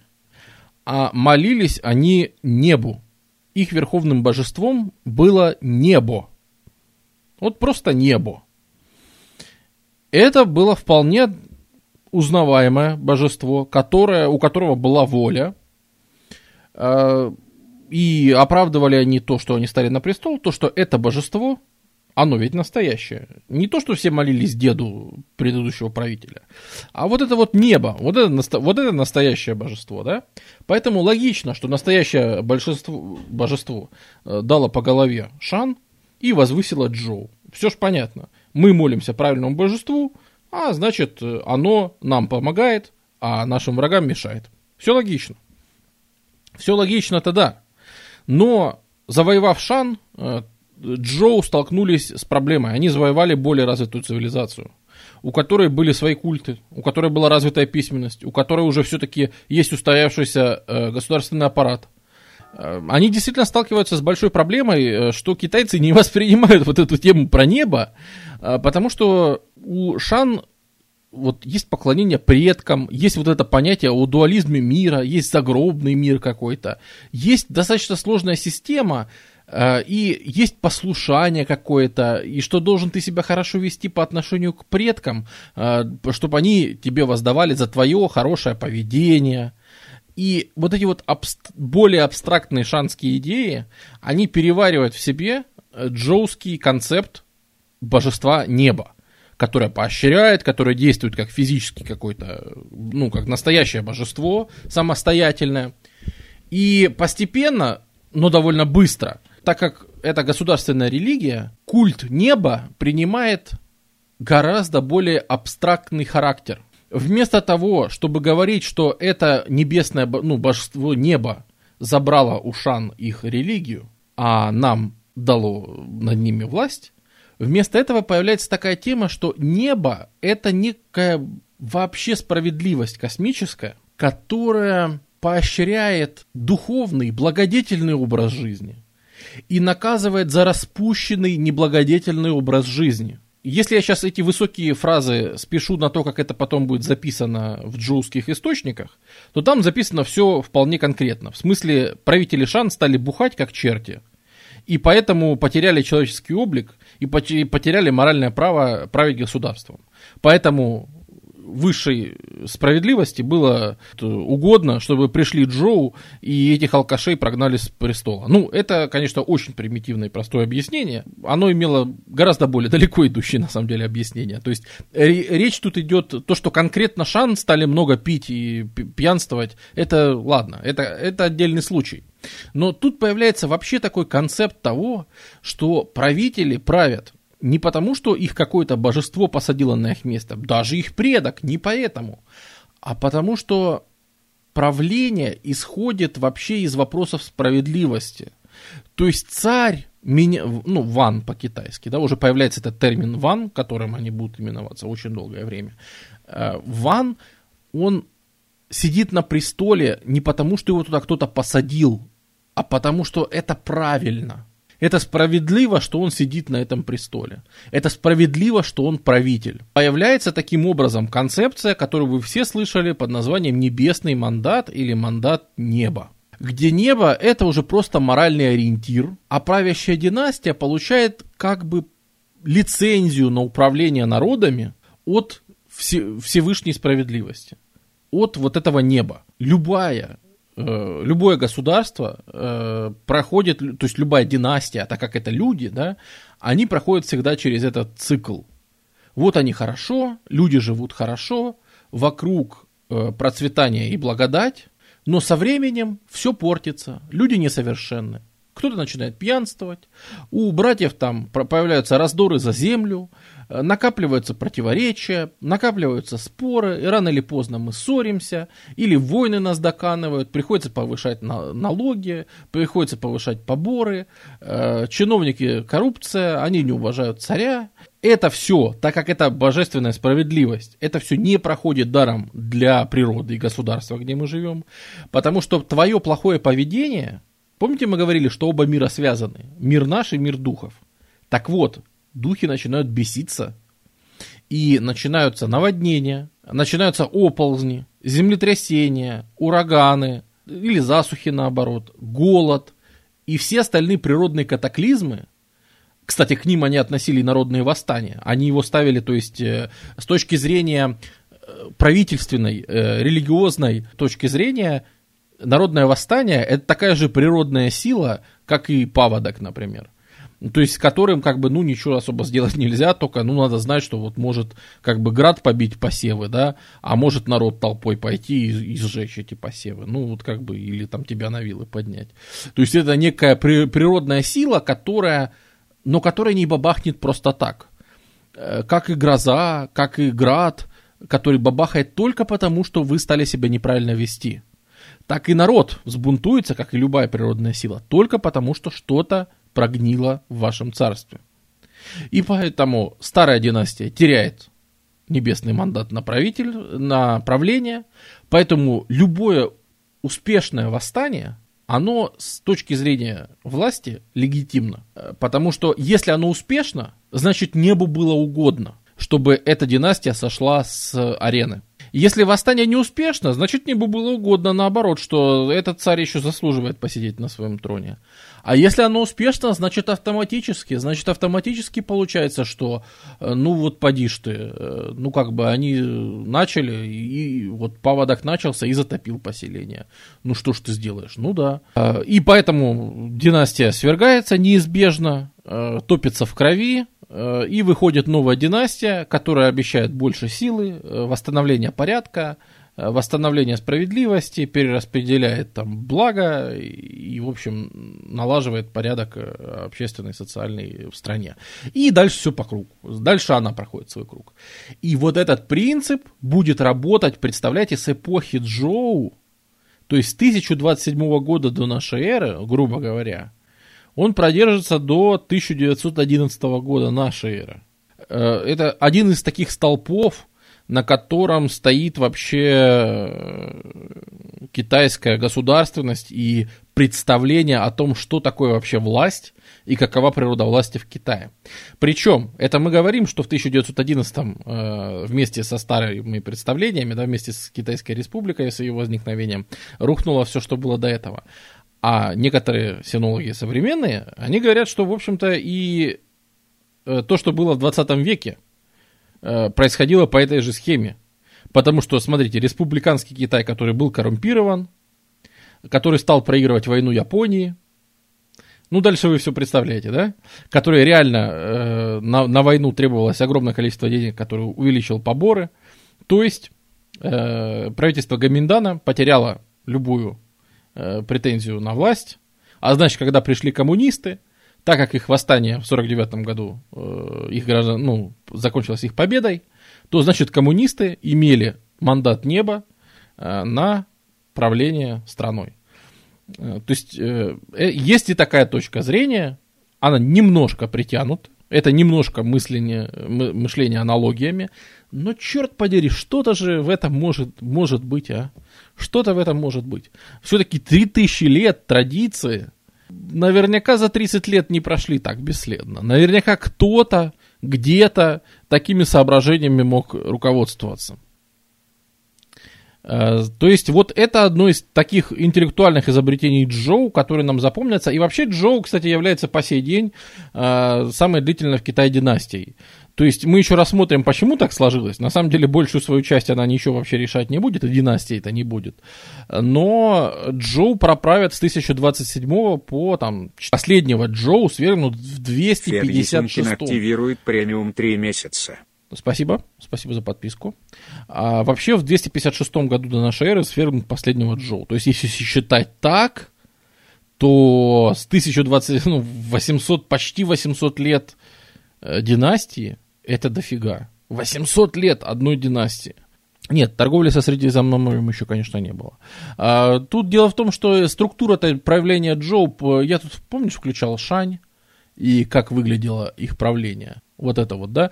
Дело в том, что правление Чжоу технически не сильно-то отличается. То есть это есть какие-то очаги, на которую распространяется джоуская власть. То есть, конечно же, прошло уже там несколько столетий с тех пор, как у Шан была такая структура. Поэтому при Джоу мы уже знаем из их письменных источников о, о том, как существовало, то есть, э, как правят Джоу. Э, они правят очень просто, все классически. Есть владение Джоу, нам все понятно. Ну, вот э, это Вэйхэ, это приток, ну, то есть Хуаньхэ идет вот так вот, очень, очень интересно, да, а э, река Вэйхэ и ее бассейн – это приток э, Хуанхэ.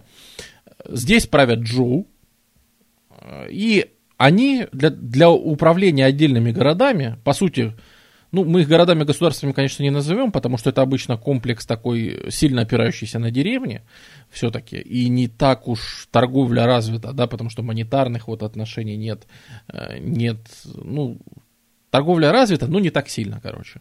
Поэтому это такие полугорода, полудеревни, городища, наверное, их можно назвать. Но, в общем, в провинции направляются управляющими родственники Джоу, там твой брат, сват, или ты приезжаешь и говоришь, ребята, а у вас будет править тот же, кто и правил, но давай мы с ним побратаемся. И он как бы, вы формально становитесь родственниками.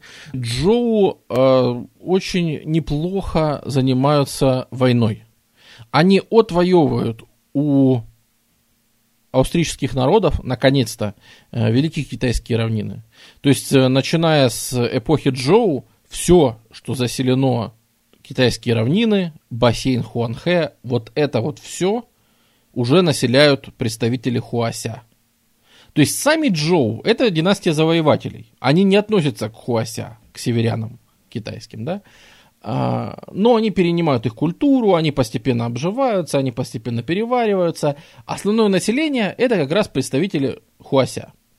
И Хуася в эту эпоху активно начинают осваивать э, приморские территории Китая. Потому что наконец-то примерно к этому моменту, примерно вот к первому тысячелетию до нашей эры, местные земли стало наконец-то возможно обрабатывать. Наконец-то они стали не настолько солеными, то есть климат, короче, изменился настолько, что с помощью дренажа, с помощью там нормальных технологий получилось э, всю эту землю осваивать, и так уж получилось, что из-за того, что рис тут выращивать нереально, ее стали заселять и, наверное, в перспективе э, в этом соревновании южной модели культуры и северной, наверное, поэтому больше и победила северная, потому что в выигранном, вы, короче, потому что она выиграла за битву за Междуречье. Э, грубо говоря, демографически передавило. Потому что в, в Междуречье э, будущие китайские просоводы Хуася оказались сильнее, чем вьетские э, и хамонские рисоводы. И этот процесс, он тоже относится к эпохе Джоу. Причем этот процесс приведет, ну вы представьте, что все-таки эти земли нужно осваивать, их нужно орошать. Клабыкс, огромное тебе спасибо. Э, представь, что нужно сколько вообще проводить инженерных работ. При Джоу, а на секундочку речь идет там о 8 веке до нашей эры, да, ну представьте, что это такое, это архаическая Греция, да, э, появляются государственные должности главного инженера, например. И имена некоторых инженеров до нас дойдут э, в летописях. То есть это же где мы такое видели? Ну, в Египте, ладно, видели. Но где, где вы еще такое встретите? То есть, когда до, до нас доходят имена правителей, это понятно. Они всегда доходят. Названия божеств, ну, тоже понятно. Жрецы какие-нибудь, ну, понятно. Э, сами пи- пи- те, кто письмена вели, ну, понятно, они себя чаще всего и вписывали. Но то, что до нас доходят имена инженеров, это, извините, есть далеко не везде. Причем они явно ценятся очень высоко, и в Китае инженер очень сильно уважается. То есть человек, который умеет организовать отток воды, приток воды, рычаги всякие, землебитные молоты, которыми надо укреплять землю, постройку стен и все остальное. Эти люди с этой профессией очень-очень ценятся. Достаточно сказать, что в эпоху Джоу впервые начинается возведение укреплений, появляется идея э, как-то отгородиться от постоянно набегающих активи... И при Джоу впервые начинают возводиться какие-то попытки построить стены от кочевников. Э, вот это, наверное, да, можно назвать массовым инженерным проектом того времени. Но это еще не тот масштаб, который будет при династии Цинь потом в имперском Китае, и совсем не тот масштаб, да, что будет при династии Мин уже в Средневековье. То есть еще до Великой Китайской стены далековато, но какие-то ее основы в тех местах, где дальше будет когда-нибудь проходить Великая Китайская стена, они закладываются уже в это время. То есть какие-то участки стен строятся. А, например, чем еще знаменитый Джоу, это что они всячески возвыш... Э, соз... решили тоже опять же, проблему борьбы с кочевниками созданием буферных государств. То есть они создают княжество такое, которое говорят, давайте создадим княжество, отдадим там землю каким-нибудь варварам-бомжам, дадим им привилегии и все остальное – а они для нас будут нам служить и отбивать всяких кочевников. И так возникает пограничное, никому не нужное, неинтересное э, царство китайское с названием Цинь. Э, и оно действительно буферное государство, где-то там на периферии, которое, ну, отбивается от кочевников и все такое. Э, через несколько столетий окажется, что именно из этого государства выйдет такой человек, как Цинь Шихуанди, который завоюет весь известный нам Китай. Но это будет еще не скоро, это я забегаю вперед. Но само это царство, оно было создано э, Джоу. Это была полностью их инициатива вообще организовать такое государство на периферии. А хунну это гунны, это предки гуннов.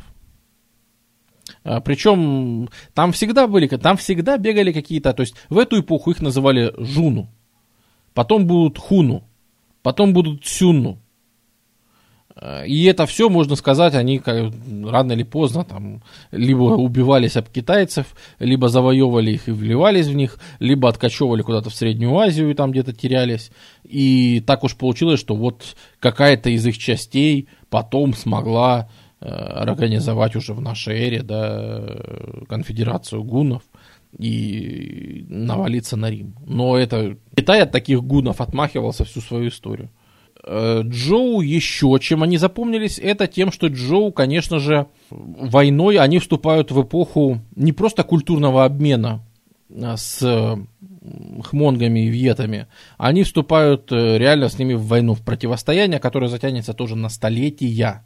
И в эпоху Джоу вообще формируются узнаваемые черты Китая, главные направления экспансии.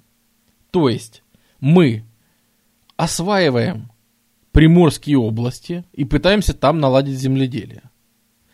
Сейчас вспоминаем, что там живет большая часть населения Китая. И заселение этих областей начинается при Джоу. С другой стороны, мы все время пытаемся отмахаться от каких-то кочевников, которые прут с запада, из северо-запада. Это тоже появляется при Джоу. И третье направление – это мы стараемся наладить нормальную нашу власть до Янзы, а все, что южнее Янзы, это какие-то неспокойные черти, бунтующие, какие-то чужие народы, чужие языки, там все неспокойно, опасно, и вообще ходить там надо на цыпочках. Это тоже начинается в эпоху Джоу. То есть война с южными царствами, даже южные царства когда-то они сдадутся и пойдут перед северными. Да, так будет.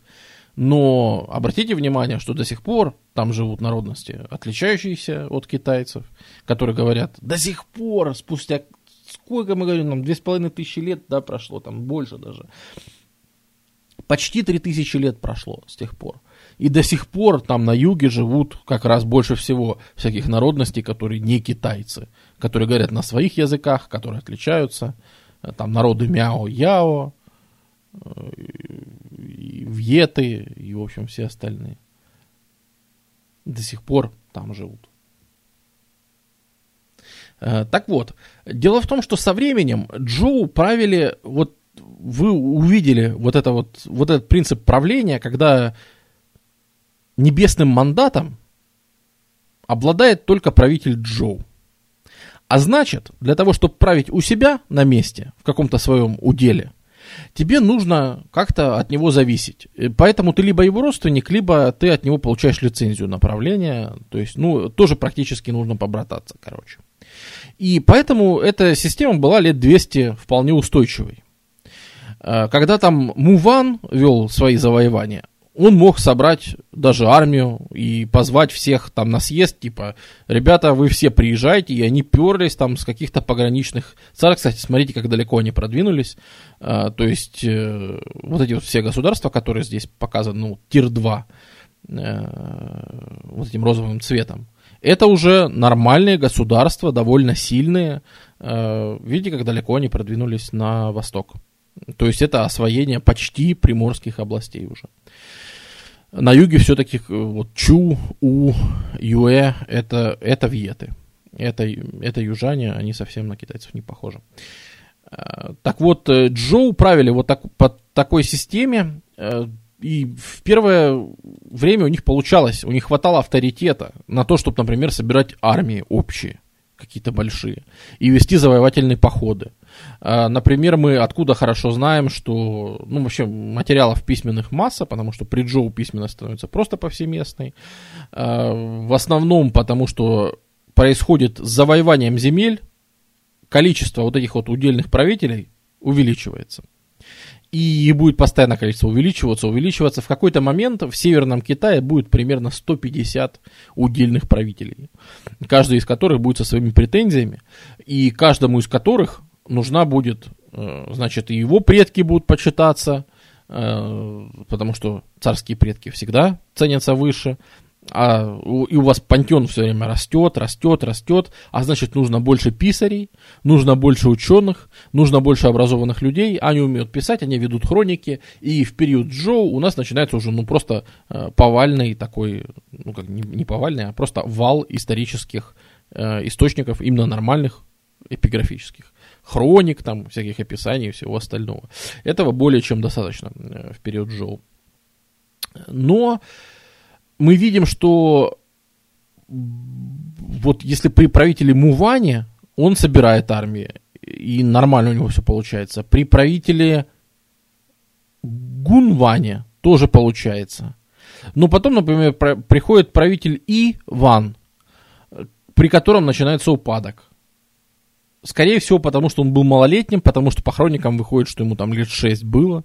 То есть, видимо, они сталкиваются с той проблемой, когда этот Иван, он просто не в состоянии править, и, видимо, кто-то подминает его под себя. И начинается такой э, новый интересный период, когда э, фактически Джоу оттирают от власти – и правят через них. То есть первым таким был вот этот вот И, Джоу становится вроде как прообразом. То есть вот эта их роль шамана главного, а, по сути, а, они к ней сводятся. Ну, вот ты себе будь шаманом, ты там сиди, общайся с предками и не бузи. А реальным управлением будем заниматься мы. И появляется такой институт гегемона. Э, то есть, э, формально у него мандата неба нет. Но по факту его все слушают. Это очень такая интересная система двоевластия, когда у вас есть государство, которое отвечает за то, чтобы шел дождь, собирались урожаи и все остальное, это император. Ну, буду, не император, Ван, все-таки неправильно говорить император. Это вот представители Джоу. А есть их родственники, как правило, очень дальние, очень дальние, э, которые просто часто насильно приходят и говорят, знаешь что, я решил поправить, Поэтому я забираю с собой твою дочку, чтобы ну, быть родственным по отношению к Джо, да, и дальше правят. И вот этот появляется институт гегемонов, который там в 600-х годах правит, э, в 500-х. И за это время между ними увеличивается количество противоречий, они начинают постоянно друг с другом воевать, э, превращается это все, выливается в достаточно жестокие войны, всех со всеми, э, начинают сколачиваться целые коалиции, то есть усиливаются разные царства. Э, ну, вот царство Дзинь будет довольно сильным. Э, вот. Но э, дело в том, что мандат-то неба все еще принадлежит Джоу. И поэтому с ними нужно считаться, потому что ты не можешь все-таки себя объявить. Потому что, извини, небеса тебя ни на что не, не назначали.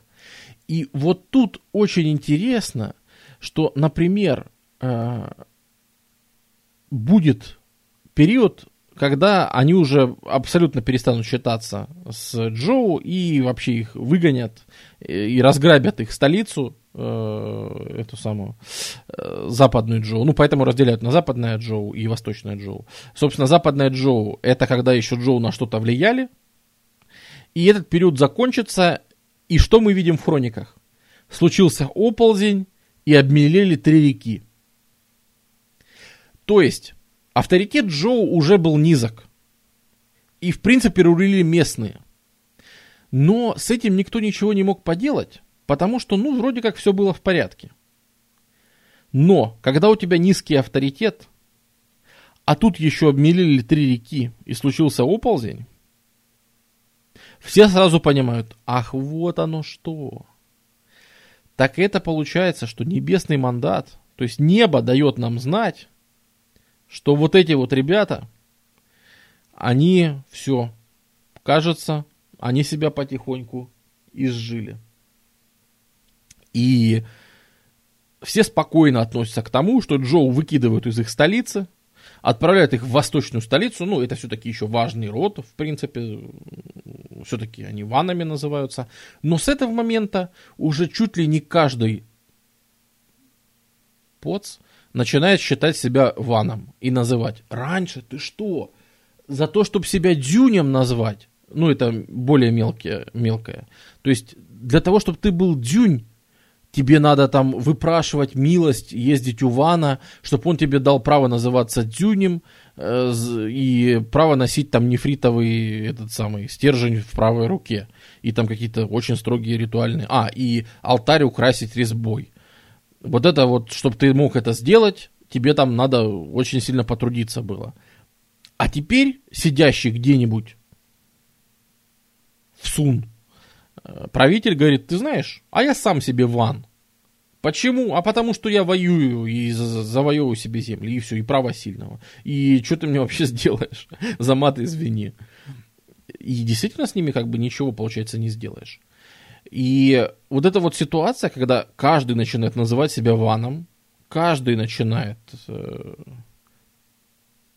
полагаться на просто военную силу и не особо париться оправданием своей власти, эта ситуация довольно вредная, э, потому что этот период называется в китайской истории период весен и... Нет, да, период весен и осеней, если вам интересно посмотреть. И он плавно перейдет в период сражающихся царств. То есть период весен и осеней это с... Ну, это первая половина, скажем так, э, первого тысячелетия. То есть это там 771 до 500, давайте условно так скажем. Просто слишком много дат, которые можно выделить.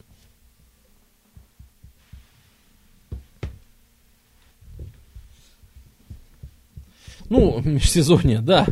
Э, нет, э, называется оно так очень просто, потому что хроника э, одного из государств называлась «Весна и осени», поэтому,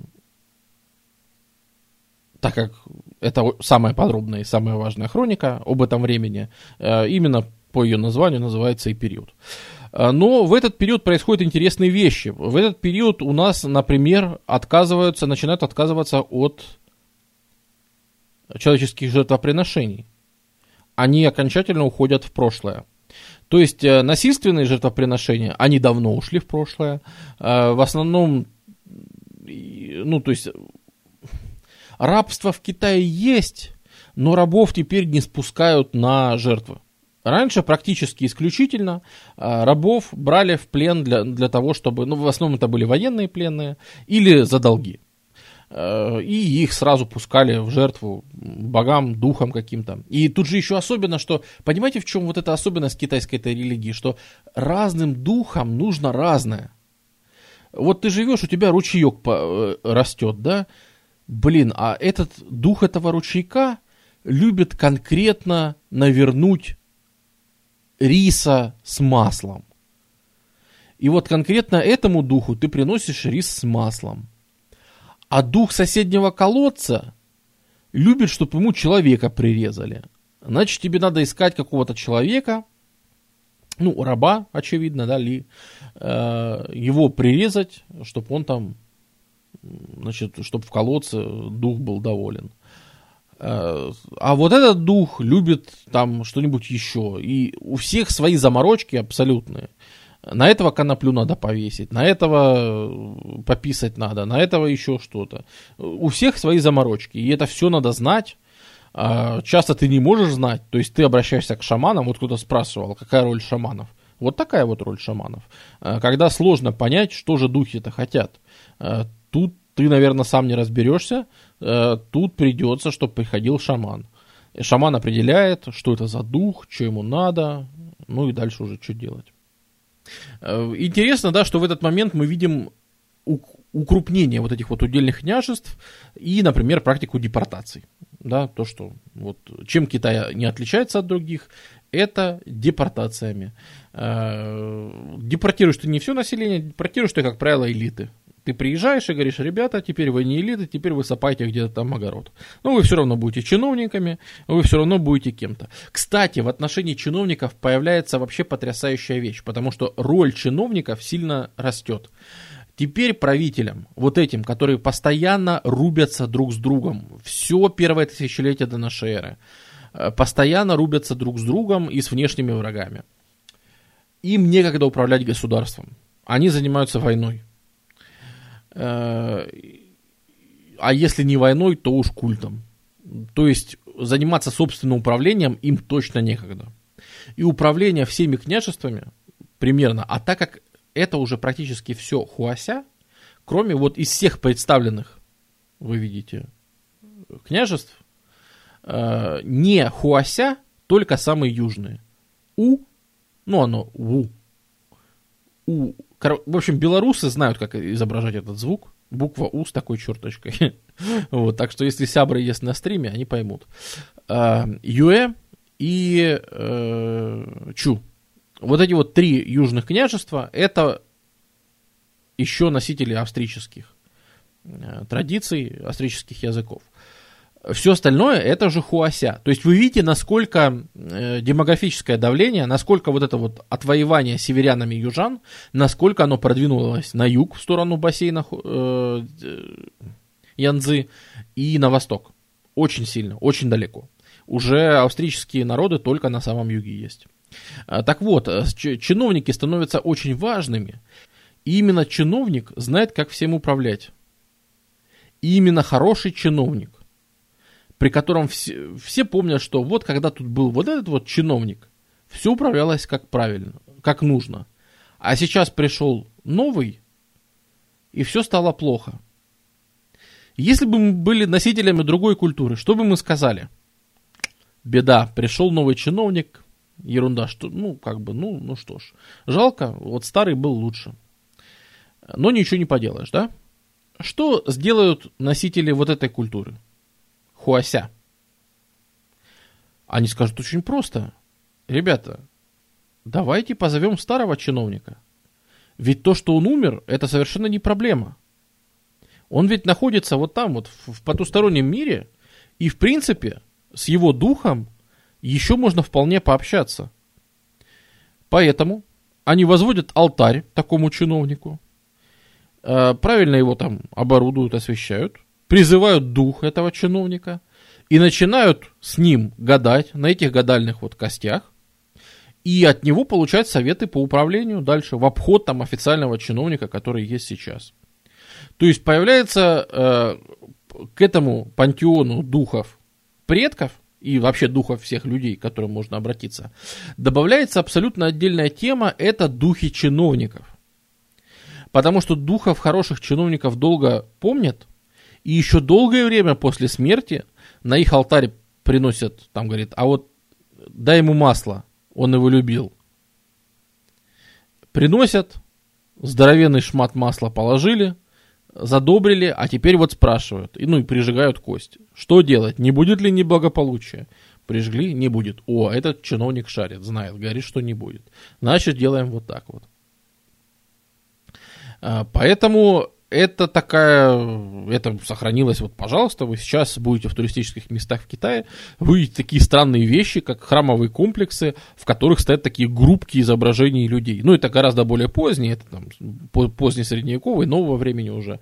Э, цинские, да, это в основном будут вещи, но эта традиция останется, да, вот почитание мертвых чиновников, э, которым все еще нужно давать взятки, э, которых даже после смерти нужно задабривать, и наоборот, да, может быть чиновник, который злится, злится, чиновник разозлился, и хопа, пропали, пропали там из ваших складов эти самые, проса ваше, пшено пропало.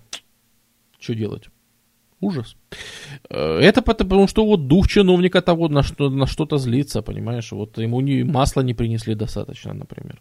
И, а, поэтому, ну, это не культ личности, это культ очень многих личностей, да? То есть, э, ну, для них это все духи, и, понимаешь, э, что дух чиновника, что дух реки, э, для них это примерно одинаковые вещи. Вот. И они причем вместе с, взаимодействуют, понимаешь? Ты можешь попросить своего деда, так как чиновник, кто он тебе? Может, ты, у тебя с чиновником были плохие отношения. А ты просишь своего деда, с которым были хорошие отношения. Ты ему говоришь вот на этой кости, говоришь, дед, пожалуйста, ты же там в загробном мире, правильно? Ты, пожалуйста, сходи к чиновнику, к такому-то, он, походу, у вас уже должен быть. Ты к нему сходи и попроси для меня то-то, то-то, то-то. А я тебе вот твои любимые махорочки там подсыплю, вот конопли постелю там или что. Э, пожалуйста, только ты на том свете попроси, пожалуйста, у этого чиновника, чтобы он там нам помог там с, чем-нибудь, с плотиной, например, или с чем-нибудь еще. И э, вообще вот количество, вообще чиновники становятся очень важным э, для Китая явлением, э, потому что количество удельных княжеств огромное, каждому нужны свои чиновники, их везде очень много, они по-разному обучаются, э, они передают свое знание другим чиновникам, и в какой-то момент, э, к середине первого тысячелетия до нашей эры, у нас появится школа, то есть понятие о том, что нужно делать какие-то школы, передавать, э, ну, то есть, что грамотности нужно учить как-то централизованно и выработать какие-то общие принципы, обучение этому делу.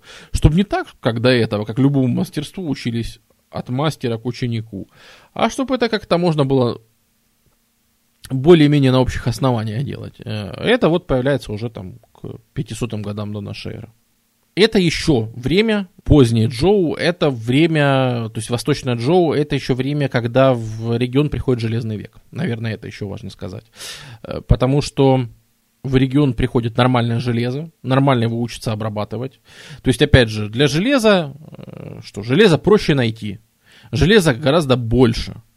Э, железо легче с ним работать, если ты научился его обрабатывать. То есть, как только ты освоил железную технологию, ну не, не сразу, как только ты освоил, но когда она у тебя есть отработанная технология, э, в принципе, железо гораздо лучше. Бронзы Просто потому, что гораздо более доступно. И если, то есть э, из металла начинают делать многие вещи, которые раньше даже не думали на это тратить металл. Всякие скобы, петли, э, опоры, стержни. Вот это всякая сельскохозяйственная сбруя, э, вот это все начинается делаться в металлическом исполнении – это то, конечно, на что бронзу никогда бы в жизни не тратили, да? А железо на что начинают тратить. Э, и железо это в первую очередь хозяйственный материал. Военное дело, как ни странно, еще ведется больше бронзой, ну, потому что бронза лучшего качества. Э, китайцы ковать не умели, они отливали. Э, и железо тоже. И бронзу. Поэтому у них с железом были долго всякие проблемы. Поэтому железо использовалось как дополнительный материал в военном деле. А вот в сельском хозяйстве они там для плуга, например, его присобачили и научили, и что сильно увеличило обработку земли. А это сильно увеличивает прирост населения. В общем, наступает железный век, а значит, сильно увеличивается население. А значит, э, в обиход, наконец-то, помимо копий клевцов, входят, наконец-то, всякие мечи, и, в общем, всякое лезвийное оружие. А тут еще с востока постепенно э, приходит кавалерия. Э, конечно же, там правители, всякие аристократы долго ходят и решают между собой, что, э, мол, достойно ли нормального вана ездить как варвару на заднице лошади. Ну что это такое? Садишься на животное, на бедное. Ну, то есть надо же, как пафосный отец, э, ехать на колеснице, чтобы две-четыре лошадки, чтобы было запряжено, чтобы ты, значит, чувствовал себя вообще прекрасно, устойчиво и стабильно, и гордо и пафосно стоял. А на лошади ты скачешь, что трясешься весь, непонятно что, потом седалище болит отбитое, и вообще кошмар какой. И были целые трактаты, посвященные на тему того, что вот варвары это такие, значит, грязные варвары, которые скачут, а мы такие правильные ездим на колесницах. Но оказывается, что всякие цинь, которые перенимают именно кавалерию нормальную, то есть, ну, в первую, в первую очередь, опять же, стрелковая кавалерия, э, они оказываются в военном отношении более выгодные. И получается, что военное дело тоже довольно сильно улучшается из-за мечей, из-за появления кавалерии. Э, в осадах городов начинают активно использовать инженеров. Это вот, да, чисто китайская вот эта штука, которая потом и монголы позаимствуют у них, и все, все, кто будет жить вокруг. Это мы видим применение всяких хитрых подкопов. Это отведение русло реки, для того, чтобы оно затопило город. Да, вот монголы этим будут баловаться вообще во все поля потом, через много столетий. Но это вот изобретают китайцы уже, ну вот, в эпоху Джоу. Ну, не китайцы, хуася, так точнее. Так, вообще в эту эпоху, конечно, то, что чиновники так вот э, хорошо себя чувствуют, э, мы можем сказать и возникна...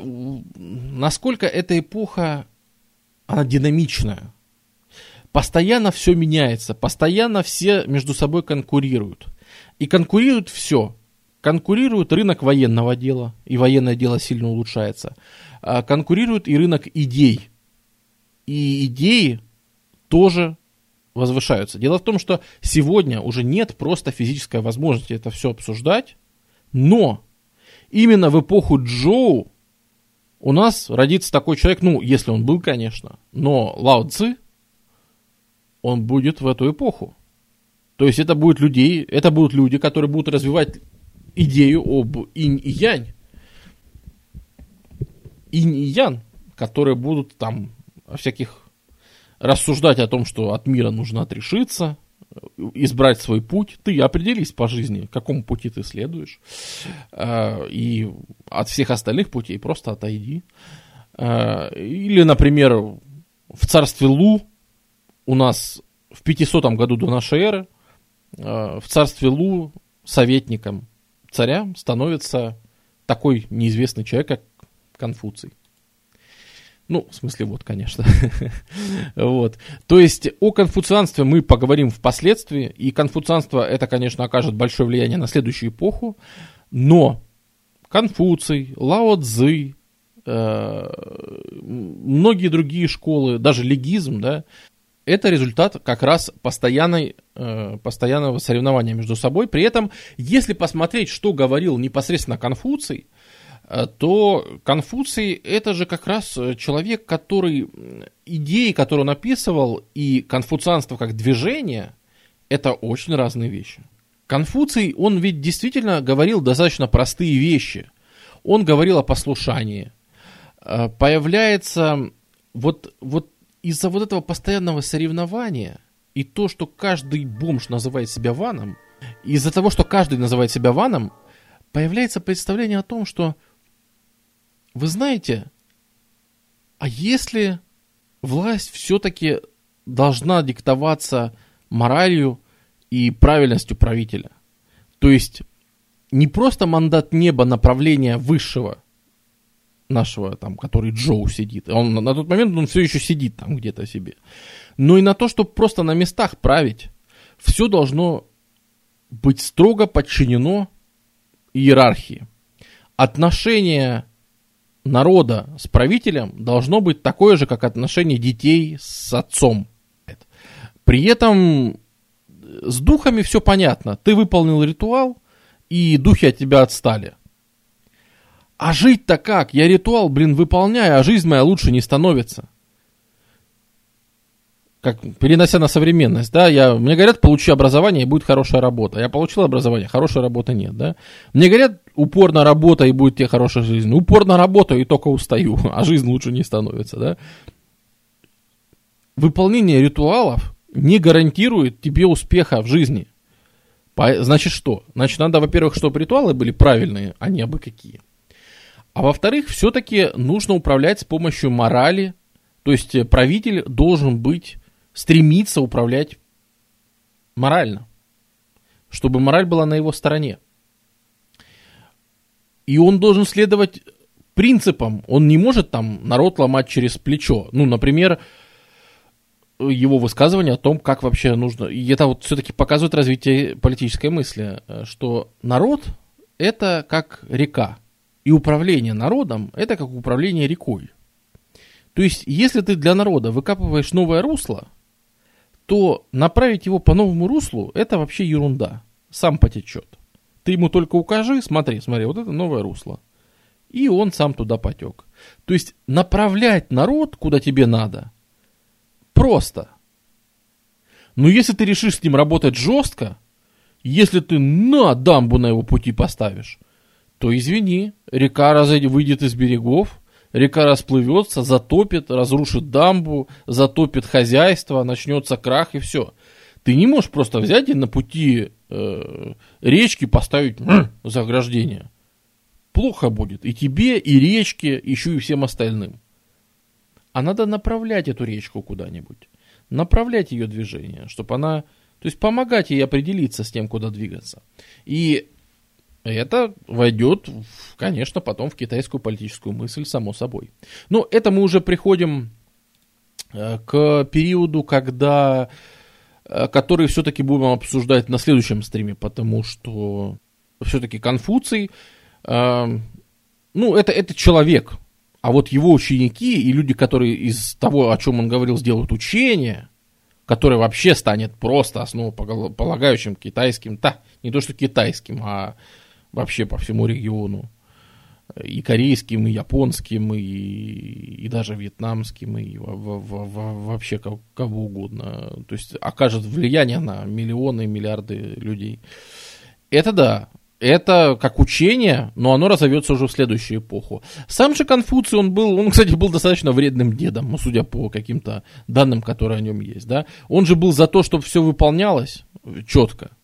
И поэтому там, ну, например, когда он сидел, он же был советником в царстве Лу, и когда там какой-то шут танцевал, или что-то вроде этого, в общем, какой-то танцюрист э, танцевал танцы и подошел слишком близко к правителю, Э, то этот, э, как его, Конфуций вскочил, сказал, отрубить ему голову, отрубить голову за то, что вот он нарушил этикет. Он подошел ближе, чем нужно было. То есть Конфуций именно был таким, как это сказать, граммар нация. Нет, ну, за очень строгое соблюдение правил. А при этом это не всегда играло ему на пользу, потому что, ну, например, бывало, когда он из-за этого против себя настраивал людей. То есть э, он был на каком-то приеме, где сидел какой-то важный местный правитель, но не государь, не ван, а ниже статусом, дюнь там или кто-нибудь еще. Э, и у, у них выступали, опять же, музыканты и танцоры. И по рангу ему было положено иметь только в 4 ряда танцоров. Ну, вообще-то по предписаниям. А по факту их стояло там то ли 8, то ли 12, ну, в общем, как у, как у самого Вана, самого главного, да. То есть вообще шикарный, устроил всем шикарный пир, все веселили, все смели, все говорили, вот какой он богатый, какой он крутой, закатил, значит, какое празднество. И все веселились, и, значит, один Конфуций встал и сказал, что капец, до чего же мы дожили, если у всех на виду какой-то, извините, дюнь ставит себе танцоров в 12 рядов, а ему вокруг все улыбаются и жмут ручки. Насколько ж прогнило наше государство, что все готовы ему пятки лизать только за то, что у него денег много.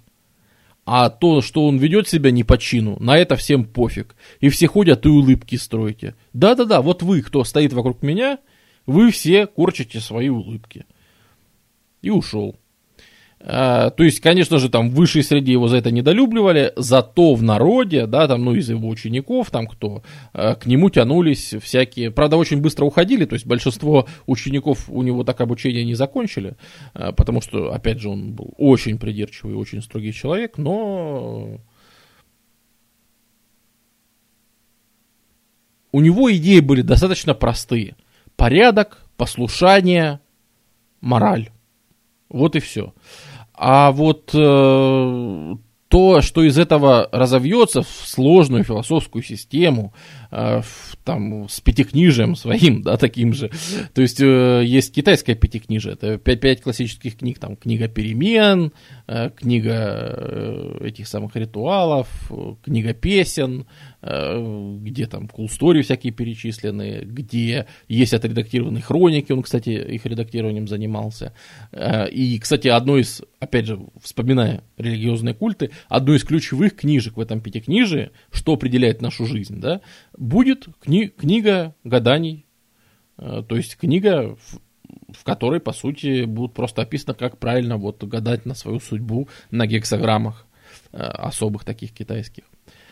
И вообще, что интересно, что период Джоу это такой период, в который, с одной стороны, как мы уже договорились, да, и обсудили, э, этнос или этническая, этнолингвистическая общность Хуася, она колонизировала современный Китай. Постепенно, за несколько тысяч даже лет, но тихою сапою они освоили Китай, вышли, уперлись в географический предел, да, вышли к побережью, вышли на берега Янзы, еще, конечно, не захватили бассейн Янзы. Это будет сделано в следующий период. Но, с одной стороны, описанный сегодня период – это колонизация общностью Хуася, в основном Северного Китая. Во-вторых, формирование здесь государства, которое в первую очередь опирается на письменные традиции. На письмо как таковое и на связанные с ним культы. И в-третьих, это вот в этой постоянной борьбе рождение такого понятия, как школа, как философия, скажем так, в каком-то смысле рождение научного отношения к миру, но научного по-старому. Мы еще, конечно, не говорим о научном методе, да, там, Бекона. Рождение такого сознания очень рационального, которое, носителями которого были, конечно, не все, но определенная часть населения э, к концу эпохи Джоу стала говорить о том, что вы знаете, ну вот такие как Конфуций, например, и многие другие, стали говорить, что вы знаете, вот э, с духами вот эту вот тему мы утрясем, с ней и так все понятно. Давайте решать инженерные задачи. Давайте решать задачи по государственному управлению. В передаче власти надо что-то делать, потому что, ну, посмотрите, они же грызутся, постоянно друг друга убивают и так далее. То есть появляется отношение к тому, что нужны разные виды учения. И это породит сначала, конечно, великие школы, там, конфуцианство, даосизм и многие другие, о которых мы обязательно поговорим. И с другой стороны, это подготовит Китай к его объединению. Потому что, забегая наперед, одно из царств, из княжеств, которые в эту эпоху э, активно действовали, а именно Цинь, э, они дождутся своего правителя, дождутся необходимой обстановки. И, кстати сказать, опираясь на учение, опираясь на интеллектуальное наследие эпохи Джоу, они объединят эти территории в единое государство, которое впоследствии станет Китаем. Если вам кажется, что этот стрим был скучным, неинтересным или еще каким, извините, но для базы, для фундамента китайской истории ничего другого рассказать не получится. Потому что рассматривать Китай без тех докитайских корней, из которых он вырос, ну, нереально. Нет, пятая колонна. Следующие стримы точно будут менее скучными, потому что на следующих стримах будет китайская философия. Она, ну, веселая. До новых встреч. С наступающим.